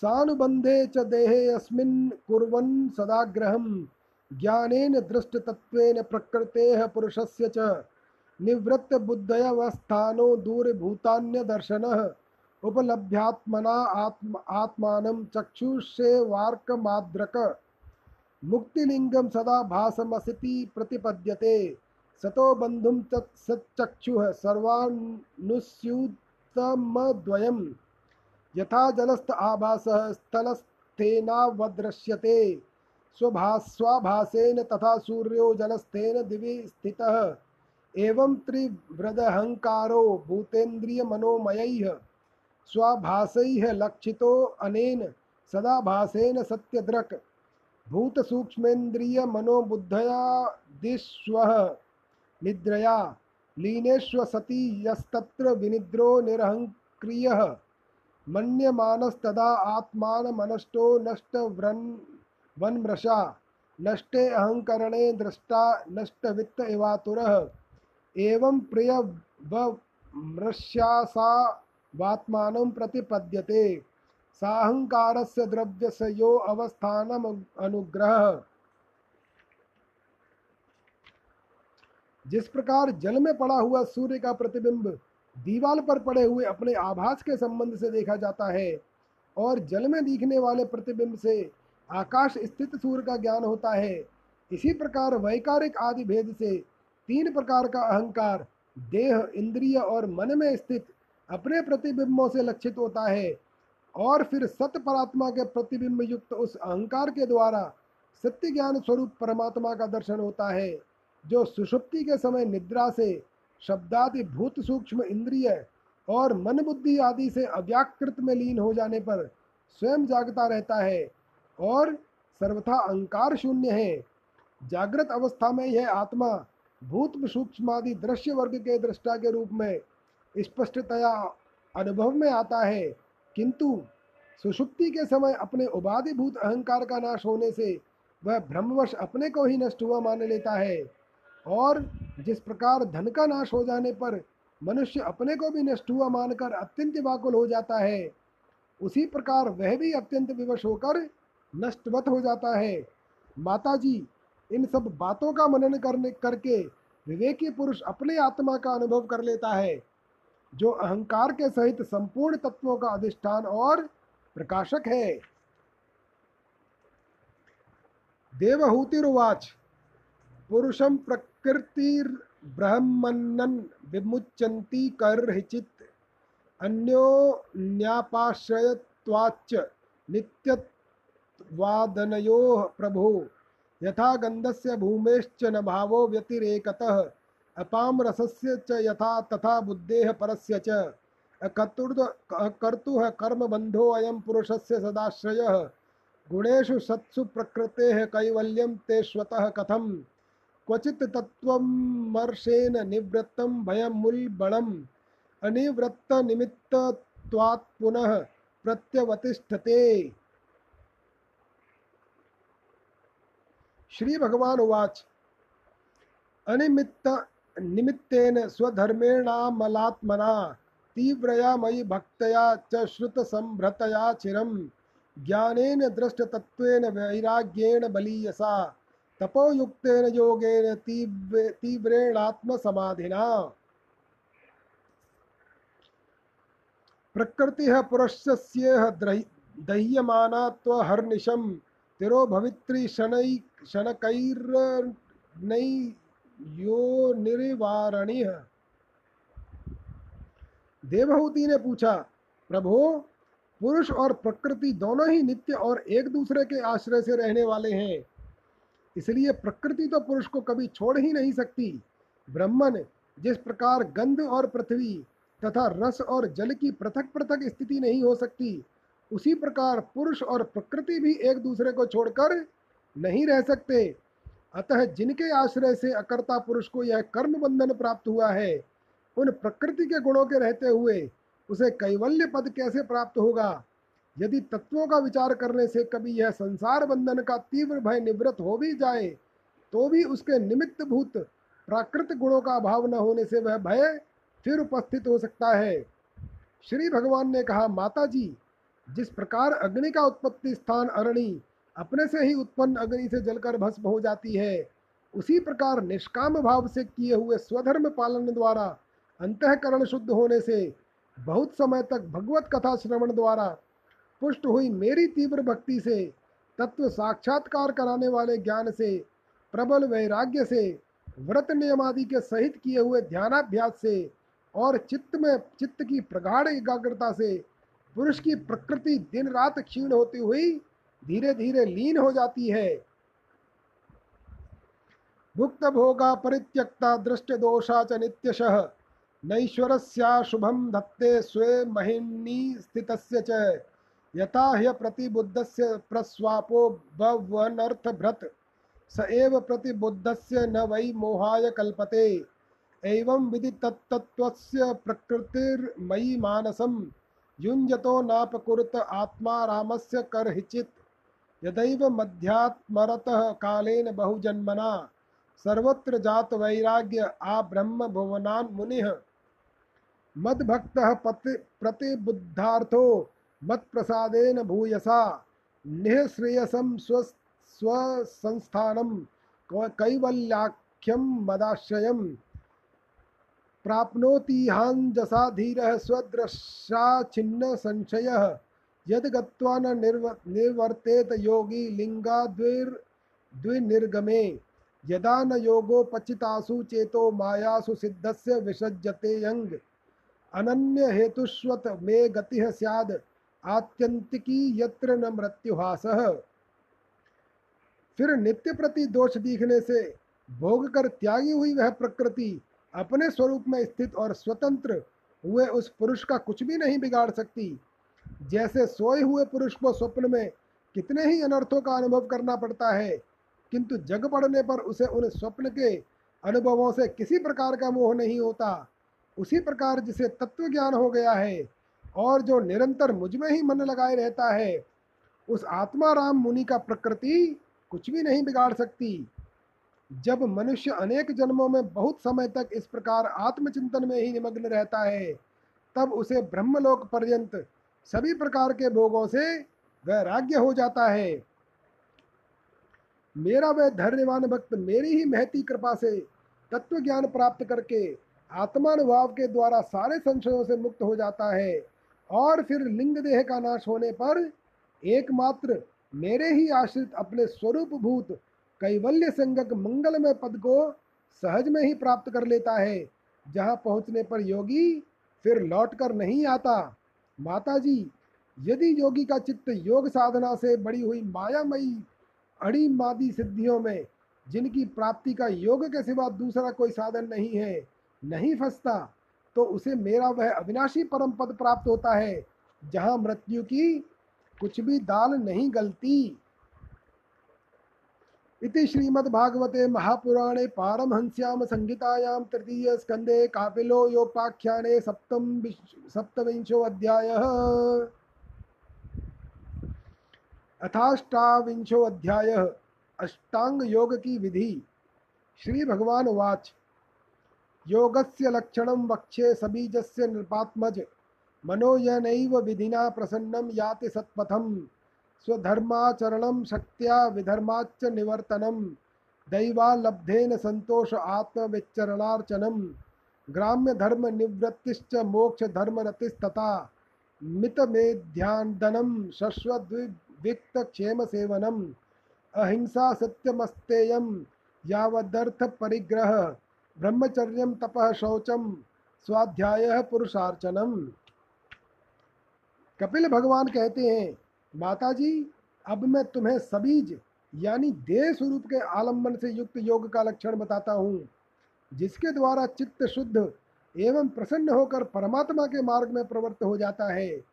यथाशक्ति शास्त्र विहित स्वधर्म का पालन करना तथा शास्त्र विरुद्ध आचरण का परित्याग करना, प्रारब्ध के अनुसार जो मिल जाए उसी में संतुष्ट रहना, आत्मज्ञानियों के चरणों की पूजा करना, विषय वासनाओं के बढ़ाने वाले कर्मों से दूर रहना, संसार बंधन से छुड़ाने वाले धर्मों में प्रेम करना, पवित्र और परिमित भोजन करना, निरंतर एकांत और निर्भय स्थान में रहना, मन वाणी और शरीर से किसी जीव को न सताना, सत्य बोलना, चोरी न करना, आवश्यकता से अधिक वस्तुओं का संग्रह न करना, ब्रह्मचर्य का पालन करना, तपस्या करना, धर्म पालन के लिए कष्ट सहना, बाहर भीतर से पवित्र रहना, शास्त्रों का अध्ययन करना और भगवान की पूजा करना। मौनम सदा आसन जय स्थैर्यं प्राण जय शनैः प्रत्याहारश्चैन्द्रियाणां विषयान् मनसा हृदि स्वधिष्ठया नामैक देशे मनसा प्राणधारणं वैकुंठ लीलाभिध्यानं समाधानं तदा तथा आत्मनः ऐतैरन्येश्च पथिभिर्मनो दुष्टं सत्पथं बुद्धया युञ्जीत शनकैर्जित प्राणो हृतेन्द्रितः शुचौ देशे प्रतिष्ठाप्य विजितासन आसनं तस्मिन् स्वस्ति समासीन ऋजुकायः समभ्यसेत् प्राणस्य शोधयेन् मार्गं पूरकुम्भकरे चकैः प्रतिकूलेन वा चित्तं यथा स्थिरं चंचलम्। वाणी का संयम करना, उत्तम आसनों का अभ्यास करके स्थिरता पूर्वक बैठना, धीरे धीरे प्राणायाम के द्वारा श्वास को जीतना, इंद्रियों को मन के द्वारा विषयों से हटाकर अपने हृदय में ले जाना, मूलाधार आदि किसी एक केंद्र में मन के सहित प्राणों को स्थित करना, निरंतर भगवान की लीलाओं का चिंतन और चित्त को समाहित करना, इनसे तथा व्रत दान आदि दूसरे साधनों से भी सावधानी के साथ प्राणों को जीतकर बुद्धि के द्वारा अपने कुमार्गामी दुष्ट चित्त को धीरे धीरे एकाग्र करे, परमात्मा के ध्यान में लगावे, पहले आसन को जीते, फिर प्राणायाम के अभ्यास के लिए पवित्र देश में कुश मृग चर्म आदि से युक्त आसन बिछावे, उस पर शरीर को सीधा और स्थिर रखते हुए सुखपूर्वक बैठकर अभ्यास करे। आरंभ में बाएं नासिका से पूरक, कुंभक और रेचक करे, फिर उसके विपरीत दाहिनी नासिका से प्राणायाम करके प्राण के मार्ग का शोधन करे, जिससे चित्त स्थिर और निश्चल हो जाए। मनो अचिरात्तस्याद्विरजं जितश्वासस्य योगिनः वायवग्निभ्यां यथा लोहं धमातं त्यजति वैमलं प्राणायामैर्दहेद्योषान्धारणाभिश्च किल्बिषान् प्रत्याहारेण संसर्गान्ध्यानेनानीश्वरान् गुणान् यदा मनः स्वं विरजं योगेन सुसमाहितम् काष्ठां भगवतो ध्यायेत्स्व नासाग्रावलोकनः प्रसन्नवदनां भोजं प्रद्यग्नगर्भारुणेक्षणं नीलोत्पलदलश्यामं शङ्खचक्रगदाधरं लसत्पङ्कजकिञ्जल्कपीतकोशेवासमं वाससं श्रीवत्सवक्षसं भ्राजत्कौस्तुभमुक्तकन्धरम्। जिस प्रकार वायु और अग्नि से तपा हुआ सोना अपने मल को त्याग देता है, उसी प्रकार जो योगी प्राणवायु को जीत लेता है उसका मन बहुत शीघ्र शुद्ध हो जाता है। अतः योगी को उचित है कि प्राणायाम से वात पित्त आदि जनित दोषों को, धारणा से पापों को, प्रत्याहार से विषयों के संबंध को और ध्यान से भगवत विमुक्त करने वाले राग द्वेष आदि दुर्गुणों को दूर करे। जब योग का अभ्यास करते करते चित्त निर्मल और एकाग्र हो जाए तब नासिका के अग्रभाग में दृष्टि जमा कर इस प्रकार भगवान की मूर्ति का ध्यान करें। भगवान का मुख कमल आनंद से प्रफुल्लित है, नेत्र कमल कोश के समान रत्नारे हैं, शरीर नील कमल दल के समान श्याम है, हाथों में शंख चक्र और गदा धारण किए हैं, कमल की केसर के समान पीला रेशमी वस्त्र लहरा रहा है, वक्ष स्थल में श्रीवत्स चिन्ह है और गले में कौस्तुभ मणि झिलमिला रही है। मत दुरे फकलया परीतम वनमालया पराघर्य हार वलय किरीटांगद नूपुरम कांची गुणोल सत्श्रोणिम हृदयांभोज विष्टरम दर्शनीयतम यतमम शांतम मनोनयन वर्धनम अपीच्य दर्शनम शश्वत सर्वलोक नमस्कृतम संतम वयसि कैशोरे भृत्यानुग्रह कातरम कीर्तन्य तीर्थ यशसम पुण्यश्लोक यशस्करम ध्याये दैव समग्रांगम यावन्नच्यवते मनः। वनमाला चरणों तक लटकी हुई है, जिसके चारों ओर भौरे सुगंध से मतवाले होकर मधुर गुंजान कर रहे हैं। अंग प्रत्यंग में महामूल्य हार, कंकण, किरीट, भुजबंद और नूपुर आदि आभूषण विराजमान हैं। कमर में करधनी की लड़ियां उसकी शोभा बढ़ा रही हैं। भक्तों के हृदय कमल ही उसके आसन हैं और उनका दर्शनीय श्याम सुंदर स्वरूप अत्यंत शांत एवं मन और नयनों को आनंदित करने वाला है। उनकी अति सुंदर किशोर अवस्था है, वे भक्तों पर कृपा करने के लिए आतुर हो रहे हैं। बड़ी मनोहर झांकी हैं, भगवान सदा संपूर्ण लोगों से वंदित हैं। उनका पवित्र यश परम कीर्तनीय है और वे राजा बलि आदि परम यशस्वियों के भी यश को बढ़ाने वाले हैं। इसी प्रकार श्री नारायण देव का संपूर्ण अंगों के सहित तब तक ध्यान करें जब तक चित्त वहाँ से हटे नहीं।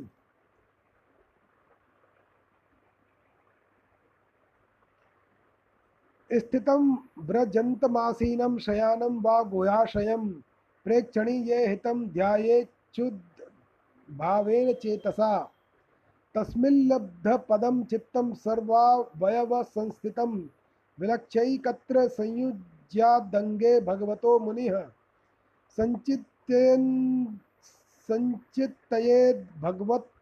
भगवतः चरणारविन्दं वज्राकुशध्वज सरोरुहलांचनाड्डयम्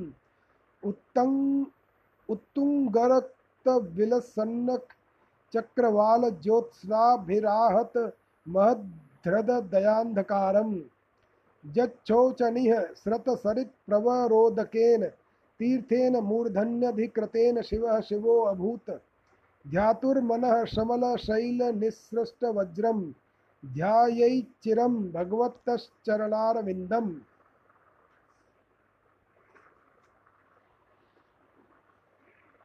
भगवान की लीलाएं बड़ी दर्शनीय हैं, अतः अपनी रुचि के अनुसार खड़े हुए, चलते हुए, बैठे हुए, पौड़े हुए अथवा अंतर्यामी रूप में स्थित हुए उनके स्वरूप का विशुद्ध भावयुक्त चित्त से चिंतन करें। इस प्रकार योगी जब यह अच्छी तरह देख ले कि भगवत दिग्ग्रह में चित्त की स्थिति हो गई, तब वह उनके समस्त अंगों में लगे हुए चित्त को विशेष रूप से एक एक अंग में लगावे। भगवान के चरण कमलों का ध्यान करना चाहिए। वे वज्र, अंकुश, ध्वजा और कमल के मंगलमय चिन्हों से युक्त हैं तथा अपने उभरे हुए लाल लाल शोभा में नख चंद्रमंडल की चंद्रिका से ध्यान करने वालों के हृदय के अज्ञान रूप घोर अंधकार को दूर कर देते हैं। इन्हीं की धोवन से नदियों में श्रेष्ठ श्री गंगा जी प्रकट हुई थी, जिनके पवित्र जल को मस्तक पर धारण करने के कारण स्वयं मंगल रूप श्री महादेव जी और भी अधिक मंगलमय हो गए। ये अपना ध्यान करने वालों के पाप रूप पर्वतों पर छोड़े हुए इंद्र के वज्र के समान हैं। भगवान के इन चरण कमलों का चिरकाल तक चिंतन करें।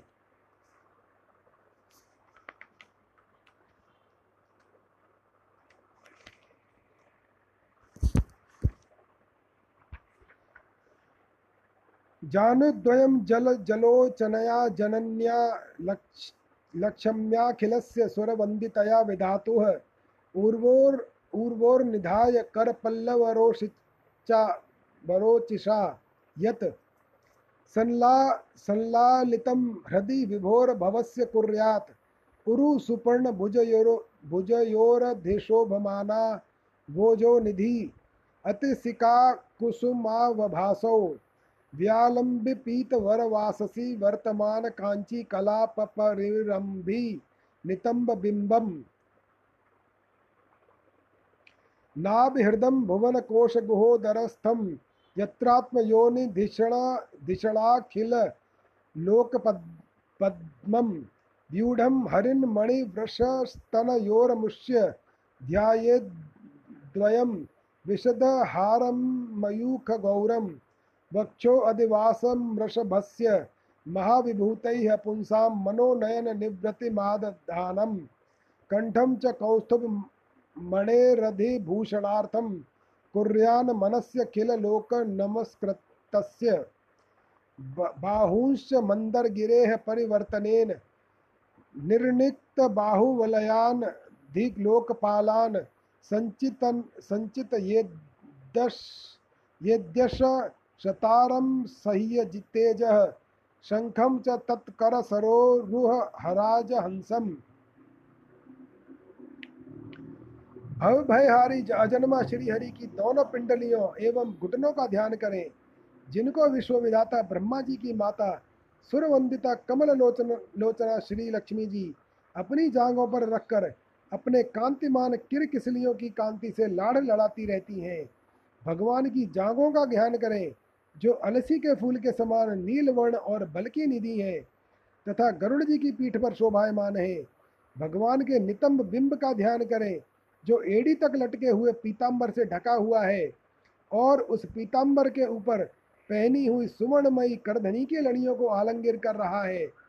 संपूर्ण लोकों के आश्रय स्थान भगवान के उदर देश में स्थित नाभि सरोवर का ध्यान करें। इसी में से ब्रह्मा जी का आधारभूत सर्वलोकमय कमल प्रकट हुआ है।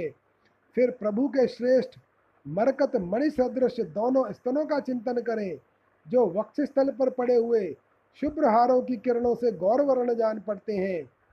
इसके पश्चात पुरुषोत्तम भगवान के वक्षस्थल का ध्यान करें जो महालक्ष्मी का निवास स्थान और लोगों के मन एवं नेत्रों को आनंद देने वाला है। फिर संपूर्ण लोकों के वंदनीय भगवान के गले का चिंतन करें जो मानो कौस्तुभ मणि को भी सुशोभित करने के लिए ही उसे धारण करता है। समस्त लोकपालों की आश्रयभूता भगवान की चारों भुजाओं का ध्यान करें जिनमें धारण किए हुए कंकणादि आभूषण समुद्र मंथन के समय मंदराचल की रगड़ से और भी उजले हो गए हैं। इसी प्रकार जिसके तेज को सहन नहीं किया जा सकता उस सहस्त्र धारों वाले सुदर्शन चक्र का तथा उनके कर कमल में राजहंस के समान विराजमान शंख का चित्तन करें।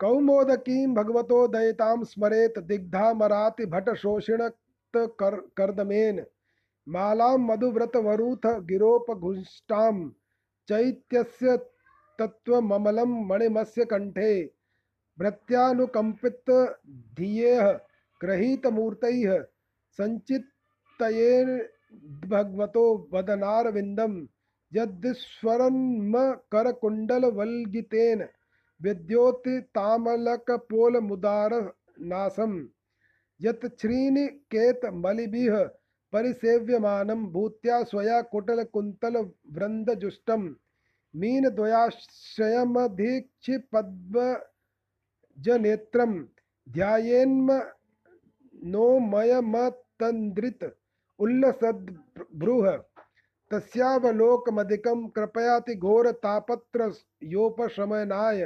निसृष्टमक्षणोः स्निग्ध स्मितानुगुणितं विपुल प्रसादं ध्यायेत् चिरं वितत भावनया गुहायां हासं हरेर वनताखिल लोक तीव्र शोकाश्रु सागर विशोषण मत्युदारम सम्मोहनाय रचितम निज माययास्य भ्रूमंडलम मुनिकृते मकरध्वजस्य।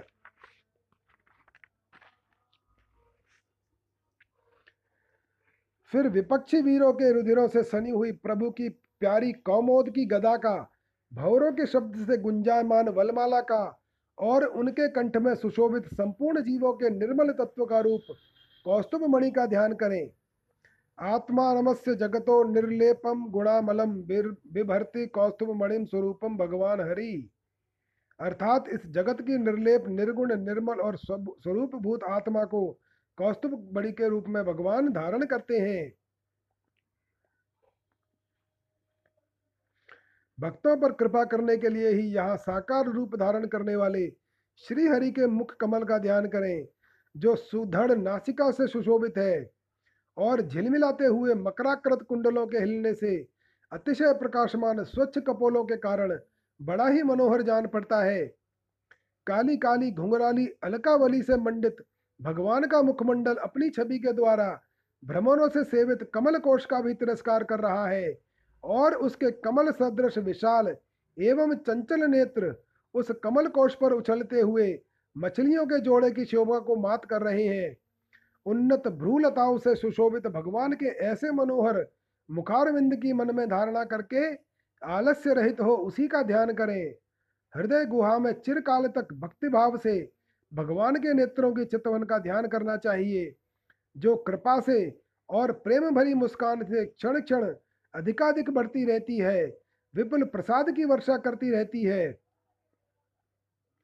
और भक्तजनों के अत्यंत घोर तीनों तापों को नाश शांत करने के लिए ही प्रकट हुई है।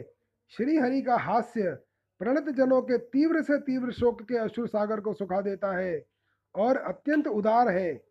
मुनियों के हित के लिए, कामदेव को मोहित करने के लिए ही अपनी माया से श्री हरि ने अपने भ्रूमंडल को बनाया है, उनका ध्यान करना चाहिए।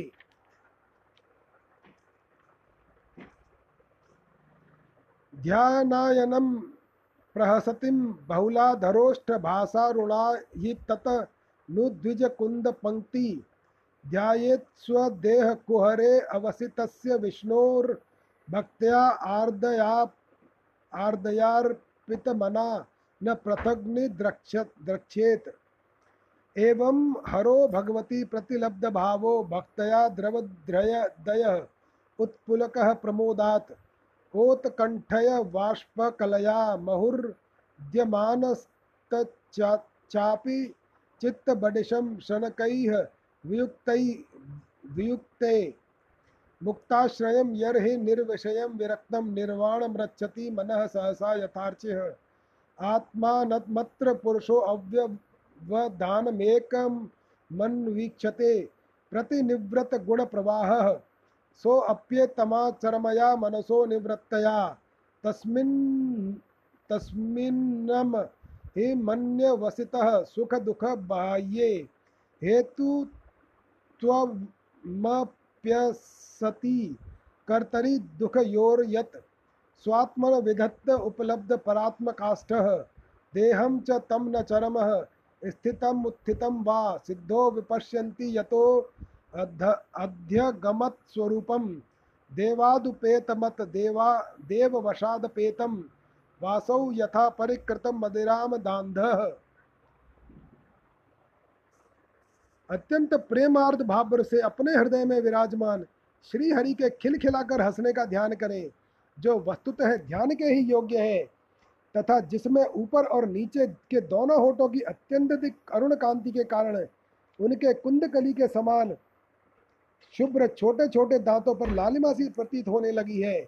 इस प्रकार ध्यान में तन्मय होकर उनके सिवा किसी अन्य पदार्थ को देखने की इच्छा न करें।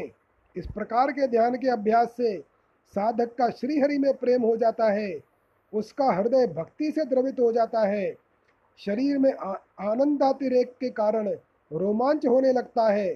उत्कंठा जनित प्रेमाश्रुओं की धारा में वह बारंबार अपने शरीर को नहलाता है और फिर मछली पकड़ने के कांटे के समान श्रीहरि को अपनी ओर आकर्षित करने के साधन रूप अपने चित्त को भी धीरे धीरे देह वस्तु से हटा लेता है। जैसे तेल आदि के चुक जाने पर दीप शिखा अपने कारण रूप तेजस तत्व में लीन हो जाती है, वैसे ही आश्रय विषय और राग से रहित होकर मन शांत ब्रह्माकार हो जाता है। इस अवस्था के प्राप्त होने पर जीव गुण प्रवाह रूप देहादि उपाधि के निवृत्त हो जाने के कारण ध्याता ध्येय आदि विभाग से रहित एक अखंड परमात्मा को ही सर्वत्र अनुगत देखता है। योगाभ्यास से प्राप्त हुई चित्त की इस अविद्या रहित लय रूप निवृत्ति से अपनी सुख दुख रहित ब्रह्म रूप महिमा में स्थित होकर परमात्म तत्व का साक्षात्कार कर लेने पर वह योगी जिस सुख दुख के भोग तत्व को पहले अज्ञानवश अपने स्वरूप में देखता था, उसे अब अविद्याकृत अहंकार में ही देखता है। जिस प्रकार मदिरा के मत से मतवाले पुरुष को अपनी कमर पर लपेटे हुए वस्त्र के रहने या गिरने की कुछ भी सुधि नहीं रहती, उसी प्रकार चरमावस्था को प्राप्त हुए सिद्ध पुरुष को भी अपनी देह के बैठने उठने अथवा दैववश कहीं जाने या लौट आने के विषय में कुछ भी ज्ञान नहीं रहता, क्योंकि वह अपने परमानंदमय स्वरूप में स्थित है।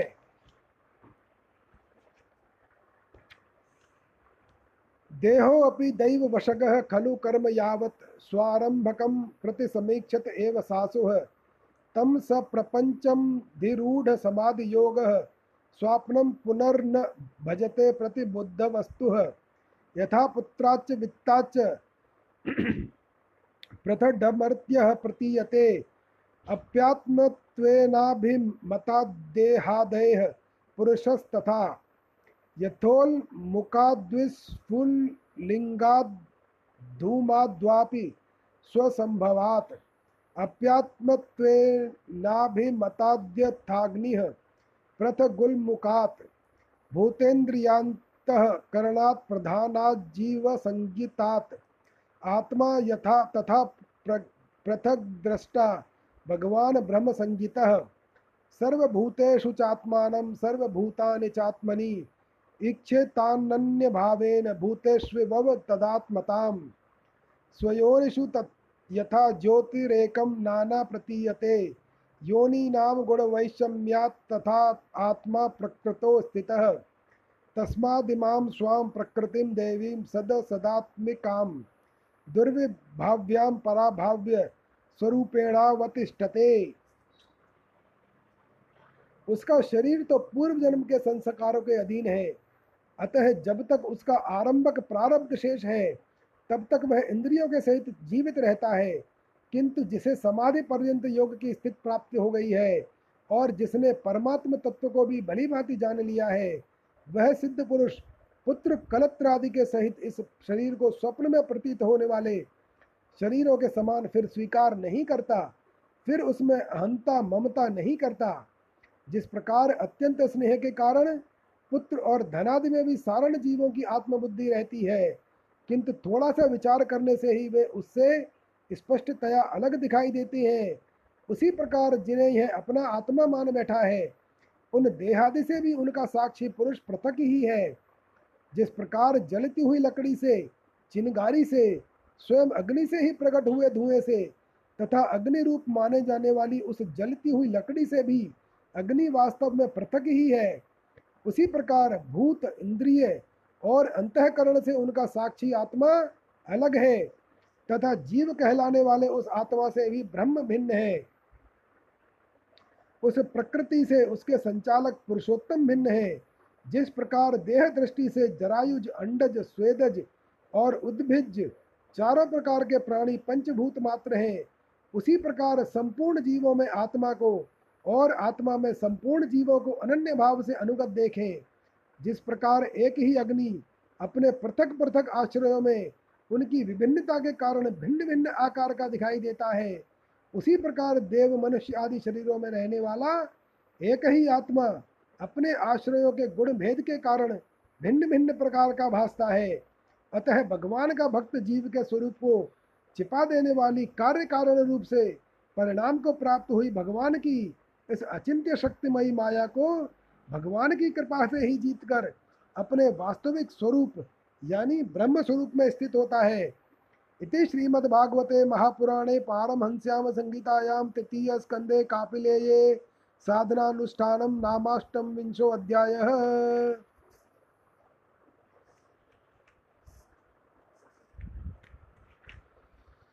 अथैकोनत्रिंशो अध्यायः। भक्ति का मर्म और काल की महिमा। देवहूतिर्वाच लक्षणं महादादीनां प्रकृतेः पुरुषस्य च स्वरूपं लक्ष्यते अमीशां येन तत्पारमार्थिकं यथा सांख्येषु कथितं यन्मूलं तत् प्रचक्षते। भक्तियोगस्य मे मार्गं ब्रूहि विस्तरशः प्रभो। विरागो येन पुरुषो भगवन् सर्वतो भवेत्। आचक्षु जीवलोकस्य विविधा मम संसृतिः कालस्येश्वररूपस्य परेषां च परस्यते। स्वरूपं बत कुर्वन्ति यद्धेतोः कुशलं जनाः। लोकस्य मिथ्याभिमते तेर चक्षुषु चिरं प्रसुप्तस्य तमस्यानाश्रये श्रान्तस्य कर्मस्वनुविद्धया धिया त्वामा विरासीह किल योग भास्करः। देवहूति ने पूछा, प्रभो प्रकृति पुरुष और महत्त्व आदि का जैसा लक्षण सांख्य शास्त्र में कहा गया है तथा जिसके द्वारा उनका वास्तविक स्वरूप अलग अलग जाना जाता है और भक्ति योग को ही जिसका प्रयोजन कहा गया है, वह आपने मुझे बताया। अब कृपा करके भक्ति योग का मार्ग मुझे विस्तार पूर्वक बताइए। इसके सिवा जीवों की जन्म मरण रूपा अनेक प्रकार की गतियों का भी वर्णन कीजिए, जिनके सुनने से जीव को सब प्रकार की वस्तुओं से वैराग्य होता है, जिसके भय से लोग शुभ कर्मों में प्रवृत्त होते हैं, और जो ब्रह्मादि का भी शासन करने वाला है उस सर्वसमर्थ काल का स्वरूप भी आप मुझसे कहिए। ज्ञान दृष्टि के लुप्त हो जाने के कारण देहादि मिथ्या वस्तुओं में जिन्हें आत्माभिमान हो गया है और तथा बुद्धि के कर्मासक्त रहने के कारण अत्यंत श्रमिक होकर जो चिरकाल से अपार अंधकार में संसार में सोए पड़े हैं, उन्हें जगाने के लिए आप योग प्रकाशक सूर्य ही प्रकट हुए हैं। मैत्रेय उवाच, इतु मातुर्वचः श्लक्षणं प्रतिनद्य महामुनिः अबभाषे कुरुश्रेष्ठ प्रीतस्ताम करुणार्जितः। श्री भगवान उवाच, भक्तियोगो बहुविधो मार्गैः भामिनी भाव्यते स्वभावगुणमार्गेण पुंसाम भावो विभिद्यते। अभिसंधाय यो हिंसाम दम्भं मात्सर्यमेव वा सरंभि भिन्न द्रग भावम मयि कुर्यात्स तामसः। विषयानभिसंधाय यश ऐश्वर्यमेव वा अर्चादावर्चयेद्यो माम पृथक् भावः स राजसः। कर्म निर्हारमुद्दिश्य परस्मिन् वा तदर्पणं यज्येद्यष्टव्यमिति वा पृथक् भावः सत्सात्विकः। मदगुणश्रुतिमात्रेण मयि सर्वगुहाशये मनोगतिरविच्छिन्ना यथा गंगाम्भसो अम्बुदौ। लक्षणं भक्तियोगस्य निर्गुणस्य ह्युदाहितम् अहेतुक व्यवहिता या भक्ति पुरुषोत्तमे। सालोक्य सार्शिष्ट सामीप्य सारूप्यैकत्वमप्युत दीयमानं न ग्रहणन्ति विना मत्सेवनं जनाः। स एव भक्ति योगाख्य आत्यंतिक उदाहृतः येनातिव्रज्य त्रिगुणं मद्भावायोपपद्यते।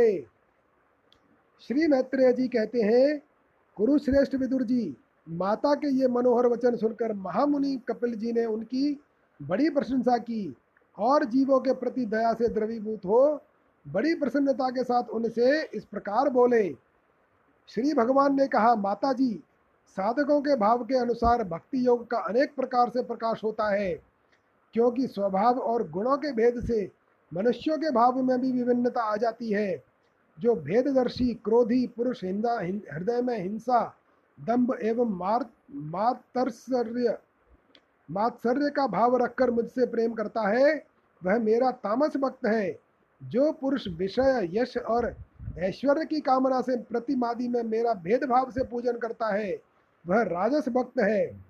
जो व्यक्ति पापों का क्षय करने के लिए परमात्मा को अर्पण करने के लिए और पूजन करना कर्तव्य है, इस बुद्धि से मेरा भेदभाव से पूजन करता है वह सात्विक भक्त है। जिस प्रकार गंगा का प्रवाह अखंड रूप से समुद्र की ओर बहता रहता है, उसी प्रकार मेरे गुणों के श्रमत्र मात्र से मन की गति का तैल धारावत अविच्छिन्न रूप से मुझ सर्वांतरयामी के प्रति हो जाना तथा मुझ पुरुषोत्तम में निष्काम और अनन्य प्रेम होना, यह निर्गुण भक्ति योग का लक्षण कहा गया है।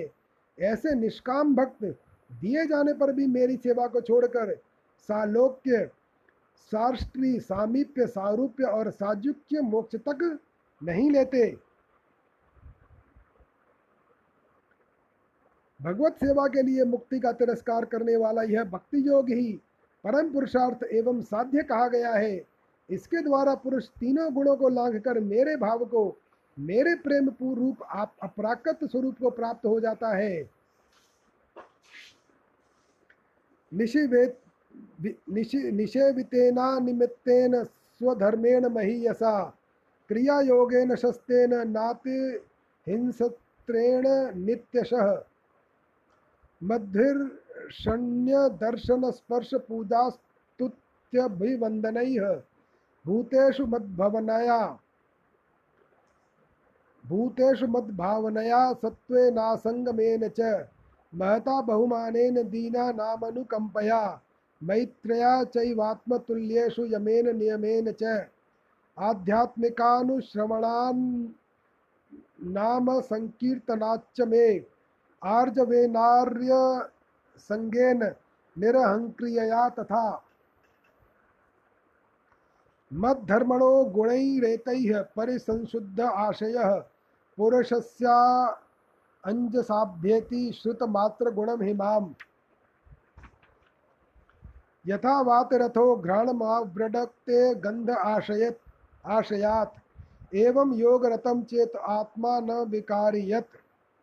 निष्काम भाव से श्रद्धापूर्वक अपने नित्य नैमित्तिक कर्तव्यों का पालन कर नित्य प्रति हिंसा रहित उत्तम क्रिया योग का अनुष्ठान करने, मेरी प्रतिमा का दर्शन, स्पर्श, पूजा, स्तुति और वंदना करने, प्राणियों में मेरी भावना करने, धैर्य और वैराग्य के अवलंबन, महापुरुषों का मान, दीनों पर दया और समान स्थिति वालों के प्रति मित्रता का व्यवहार करने, यम नियमों का पालन, आध्यात्म शास्त्रों का श्रवण और मेरे नामों का उच्च स्वर से कीर्तन करने से तथा मन की सरलता, सत्पुरुषों के संग और अहंकार के त्याग से मेरे धर्मों का अनुष्ठान करने वाले भक्त पुरुष का चित्त अत्यंत शुद्ध होकर मेरे गुणों के श्रवण मात्र से अनायास ही मुझ में लग जाता है। जिस प्रकार वायु के द्वारा उड़कर जाने वाला गंध अपने आश्रय पुष्प से घ्राणेन्द्रिय तक पहुंच जाता है, उसी प्रकार भक्ति योग में तत्पर और राग द्वेष आदि विकारों से शून्य चित्त परमात्मा को प्राप्त कर लेता है।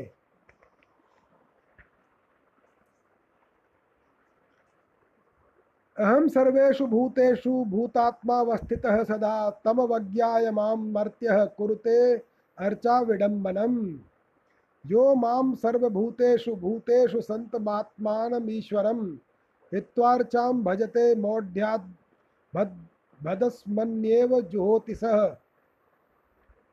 द्विशतः परकाये माम मानिनो भिन्नदर्शिनः भूतेषु बद्धवैरस्य न मनः शांतिं रक्षति अहमुच्चावचैः द्रव्यैः क्रिययोत्पन्नयानगे नैव तुष्ये अर्चितो अर्चायां भूतग्राम वमानिनः अर्चादावर्चयेत्तावदीश्वरं मां स्वकृतं कर्मकृत यावन्न वेद स्वहृदि सर्वभूतेष्वस्थितं आत्मनश्च परस्यापि यः करोत्यन्तोत्तरोदरम् तस्य भिन्न दृशो मृत्युर्विददे भयमुल्बणम् अथ माम सर्वभूतेषु भूतात्मानं कृतालयम् अर्हये ध्यानमानाभ्यां मैत्रेयान् भिन्नैन चक्षुषा जीवाः श्रेष्ठाः ह्य जीवानां ततः प्राणभृतः शुभे ततः सचित्ताः प्रवरास्ततश्चेन्द्रियवृत्तयः तत्रापि स्पर्शवेदिभ्यः प्रवरा रसवेदिनः तेभ्यो गंधविदः श्रेष्ठास्ततः शब्दविदो वराः। मैं आत्मा रूप से सदा सभी जीवों में स्थित हूँ इसलिए जो लोग मुझ सर्वभूत स्थित परमात्मा का अनादर करके केवल प्रतिमा में ही मेरा भोजन करते हैं, उनकी वह पूजा स्वांग मात्र है। मैं सबका आत्मा परमेश्वर सभी भूतों में स्थित हूँ। ऐसी दशा में जो मोहवश मेरी उपेक्षा करके केवल प्रतिमा के पूजन में ही लगा रहता है, वह तो मानो भस्म में ही हवन करता है। जो भेददर्शी और अभिमानी पुरुष दूसरे जीवों के साथ वैर बांधता है और इस प्रकार उनके शरीरों में विद्यमान मुझ आत्मा से ही द्वेष करता है, उसके मन को कभी शांति नहीं मिल सकती। माता जी, जो दूसरे जीवों का अपमान करता है, वह बहुत सी घटिया बढ़िया सामग्रियों से अनेक प्रकार के विधि विधान के साथ मेरी मूर्ति का पूजन भी करे तो भी मैं उससे प्रसन्न नहीं हो सकता। मनुष्य अपने धर्म का अनुष्ठान करता हुआ तब तक मुझ ईश्वर की प्रतिमा आदि में पूजा करता रहे, जब तक उसे अपने हृदय में एवं संपूर्ण प्राणियों में स्थित परमात्मा का अनुभव न हो जाए। जो व्यक्ति आत्मा और परमात्मा के बीच में थोड़ा सा भी अंतर करता है, उस भेददर्शी को मैं मृत्यु रूप से महान भय उपस्थित करता हूँ। अतः संपूर्ण प्राणियों के भीतर घर बनाकर उन प्राणियों के ही रूप में स्थित मुझ परमात्मा का यथा योग्य दान, मान, मित्रता के व्यवहार तथा समदृष्टि के द्वारा पूजन करना चाहिए। माता जी, पाषाण आदि अचेतनों की अपेक्षा वृक्षादि जीव श्रेष्ठ हैं। उनसे सांस लेने वाली प्राणी श्रेष्ठ हैं। उनमें भी मन वाले प्राणी उत्तम, उनसे इंद्रिय की वृत्तियों से युक्त प्राणी श्रेष्ठ हैं। सेंद्रिय प्राणियों में भी केवल स्पर्श का अनुभव करने वालों की अपेक्षा रस का ग्रहण कर सकने मत्स्य आदि उत्कृष्ट हैं, तथा रसवेत्ताओं की अपेक्षा गंध का अनुभव करने वाले भ्रमर आदि और गंध का ग्रहण करने वालों से भी शब्द का ग्रहण करने वाले सर्प आदि श्रेष्ठ हैं।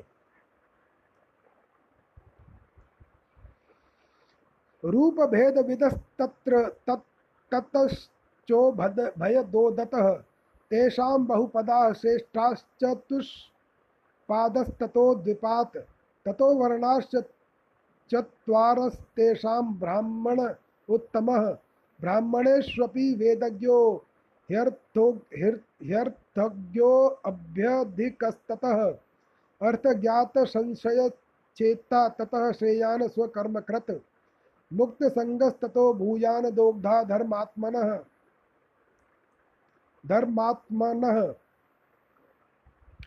तस्मान मय्यर्पिता शेष क्रियार्थात्मा निरंतरः मय्यर्पितात्मनः पुंसो मयि संन्यस्तकर्मणः न पश्यामि परम भूतम कर्तुः समदर्शनात् मनसैतानि भूतानि प्रणमेद्वहु मानयन् ईश्वरो जीवकलया प्रविष्टो भगवान् निति भक्तियोगश्च योगश्च मया मानव्युदीरितिः ययोरेकतरेणैव पुरुषः पुरुषं व्रजेत् एतद् भगवतो रूपं ब्रह्मणः परमात्मनः परं प्रधानं पुरुषं दैवं कर्म विचितेष्टितम् रूप भेदास्पदम दिव्यम कालम इत्यभिधीयते भूतानां हृदादीनां यतो भिन्न दृशां भयम।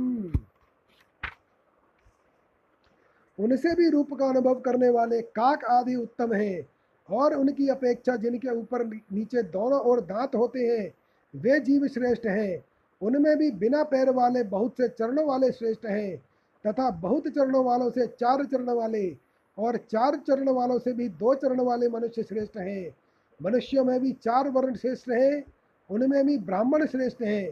ब्राह्मणों में वेद को जानने वाले उत्तम हैं, और वेदज्ञों में भी वेद का तात्पर्य जानने वाले श्रेष्ठ हैं। तात्पर्य जानने वालों से संशय निवारण करने वाले, उनसे भी अपने वर्णोश्रमोचित धर्म का पालन करने वाले, तथा उनसे भी आसक्ति का त्याग और अपने धर्म का निष्काम भाव से आचरण करने वाले श्रेष्ठ हैं। उनकी अपेक्षा भी जो लोग अपने संपूर्ण कर्म, उनके फल तथा अपने शरीर को भी मुझे ही अर्पण करके भेदभाव छोड़कर मेरी उपासना करते हैं, वे श्रेष्ठ हैं। इस प्रकार मुझे ही चित्त और कर्म समर्पण करने वाले अकर्ता और समदर्शी पुरुष से बढ़कर मुझे कोई अन्य प्राणी नहीं दिखता।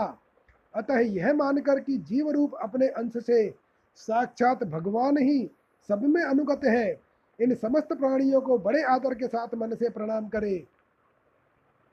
माता जी, इस प्रकार मैंने तुम्हारे लिए भक्ति योग और अष्टांग योग का वर्णन किया। इनमें से एक का भी साधन करने से जीव परम पुरुष भगवान को प्राप्त कर सकता है। भगवान परमात्मा परब्रह्म का अद्भुत प्रभाव संपन्न तथा जागतिक पदार्थों के नानाविध वैचित्र्य का हेतुभूत स्वरूप विशेष ही काल नाम से विख्यात है। प्रकृति और पुरुष इसी का रूप है तथा इनसे यह पृथक भी है। नाना प्रकार के कर्मों का मूल अदृष्ट भी यही है तथा इसी से महत्त्वादि के अभिमानी भेददर्शी प्राणियों को सदा भय लगा रहता है।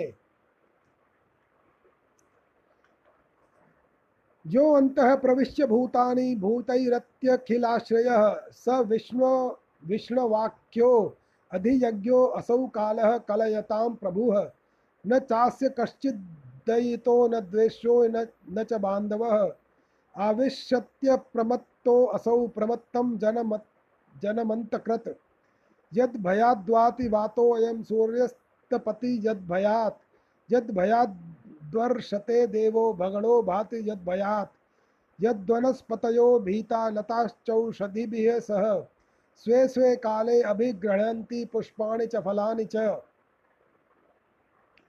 स्रवन्ति सरितो भीता नोत्सर्पत्युदधिर्यतः अग्निरिन्धे सगिरिभिर्भूर्न मज्जति यद्भयात् नभो ददाति श्वसतां पदं यन्नियमाददः लोकम स्वदेहम तनुते महान सप्तभिराव्रतम गुणाभिमानिनो देवा सर्गादिश्वस्य शुद्धभयात् वर्तन्ते अनुयुगम येषां वश एतच्चराचरम जो अनंतो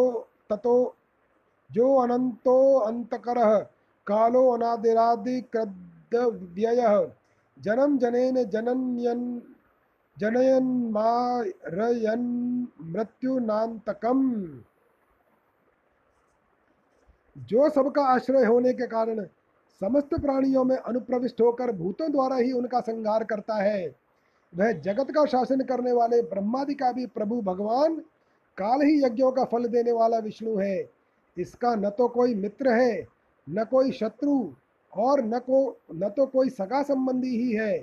यह सर्वदा सजग रहता है और अपने स्वरूप भूत श्री भगवान को भूलकर भोग रूप प्रमाद में पड़े हुए प्राणियों पर आक्रमण करके उनका संहार करता है।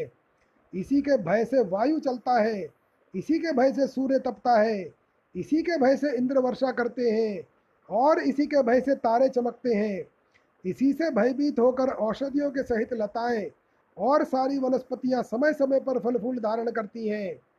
इसी के डर से नदियां बहती हैं और समुद्र अपनी मर्यादा से बाहर नहीं जाता। इसी के भय से अग्नि प्रज्वलित होती है और पर्वतों के सहित पृथ्वी जल में नहीं डूबती।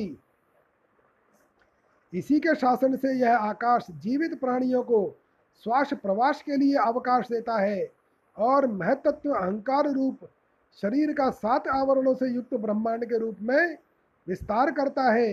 इसी काल के भय से सत्वादि गुणों के नियामक विष्णु आदि देवगण, जिनके अधीन यह सारा चराचर जगत है, अपने जगत रचना आदि कार्यों में युग क्रम से तत्पर रहते हैं।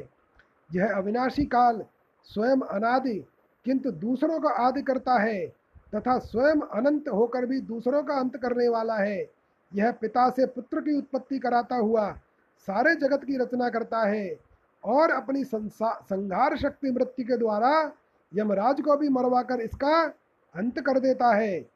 इति श्रीमद्भागवते महापुराणे पारमहंस्याम संहितायां 3 स्कंदे कापिले योपाख्याने 39 अध्यायः। ओम नमो भगवते वासुदेवाय।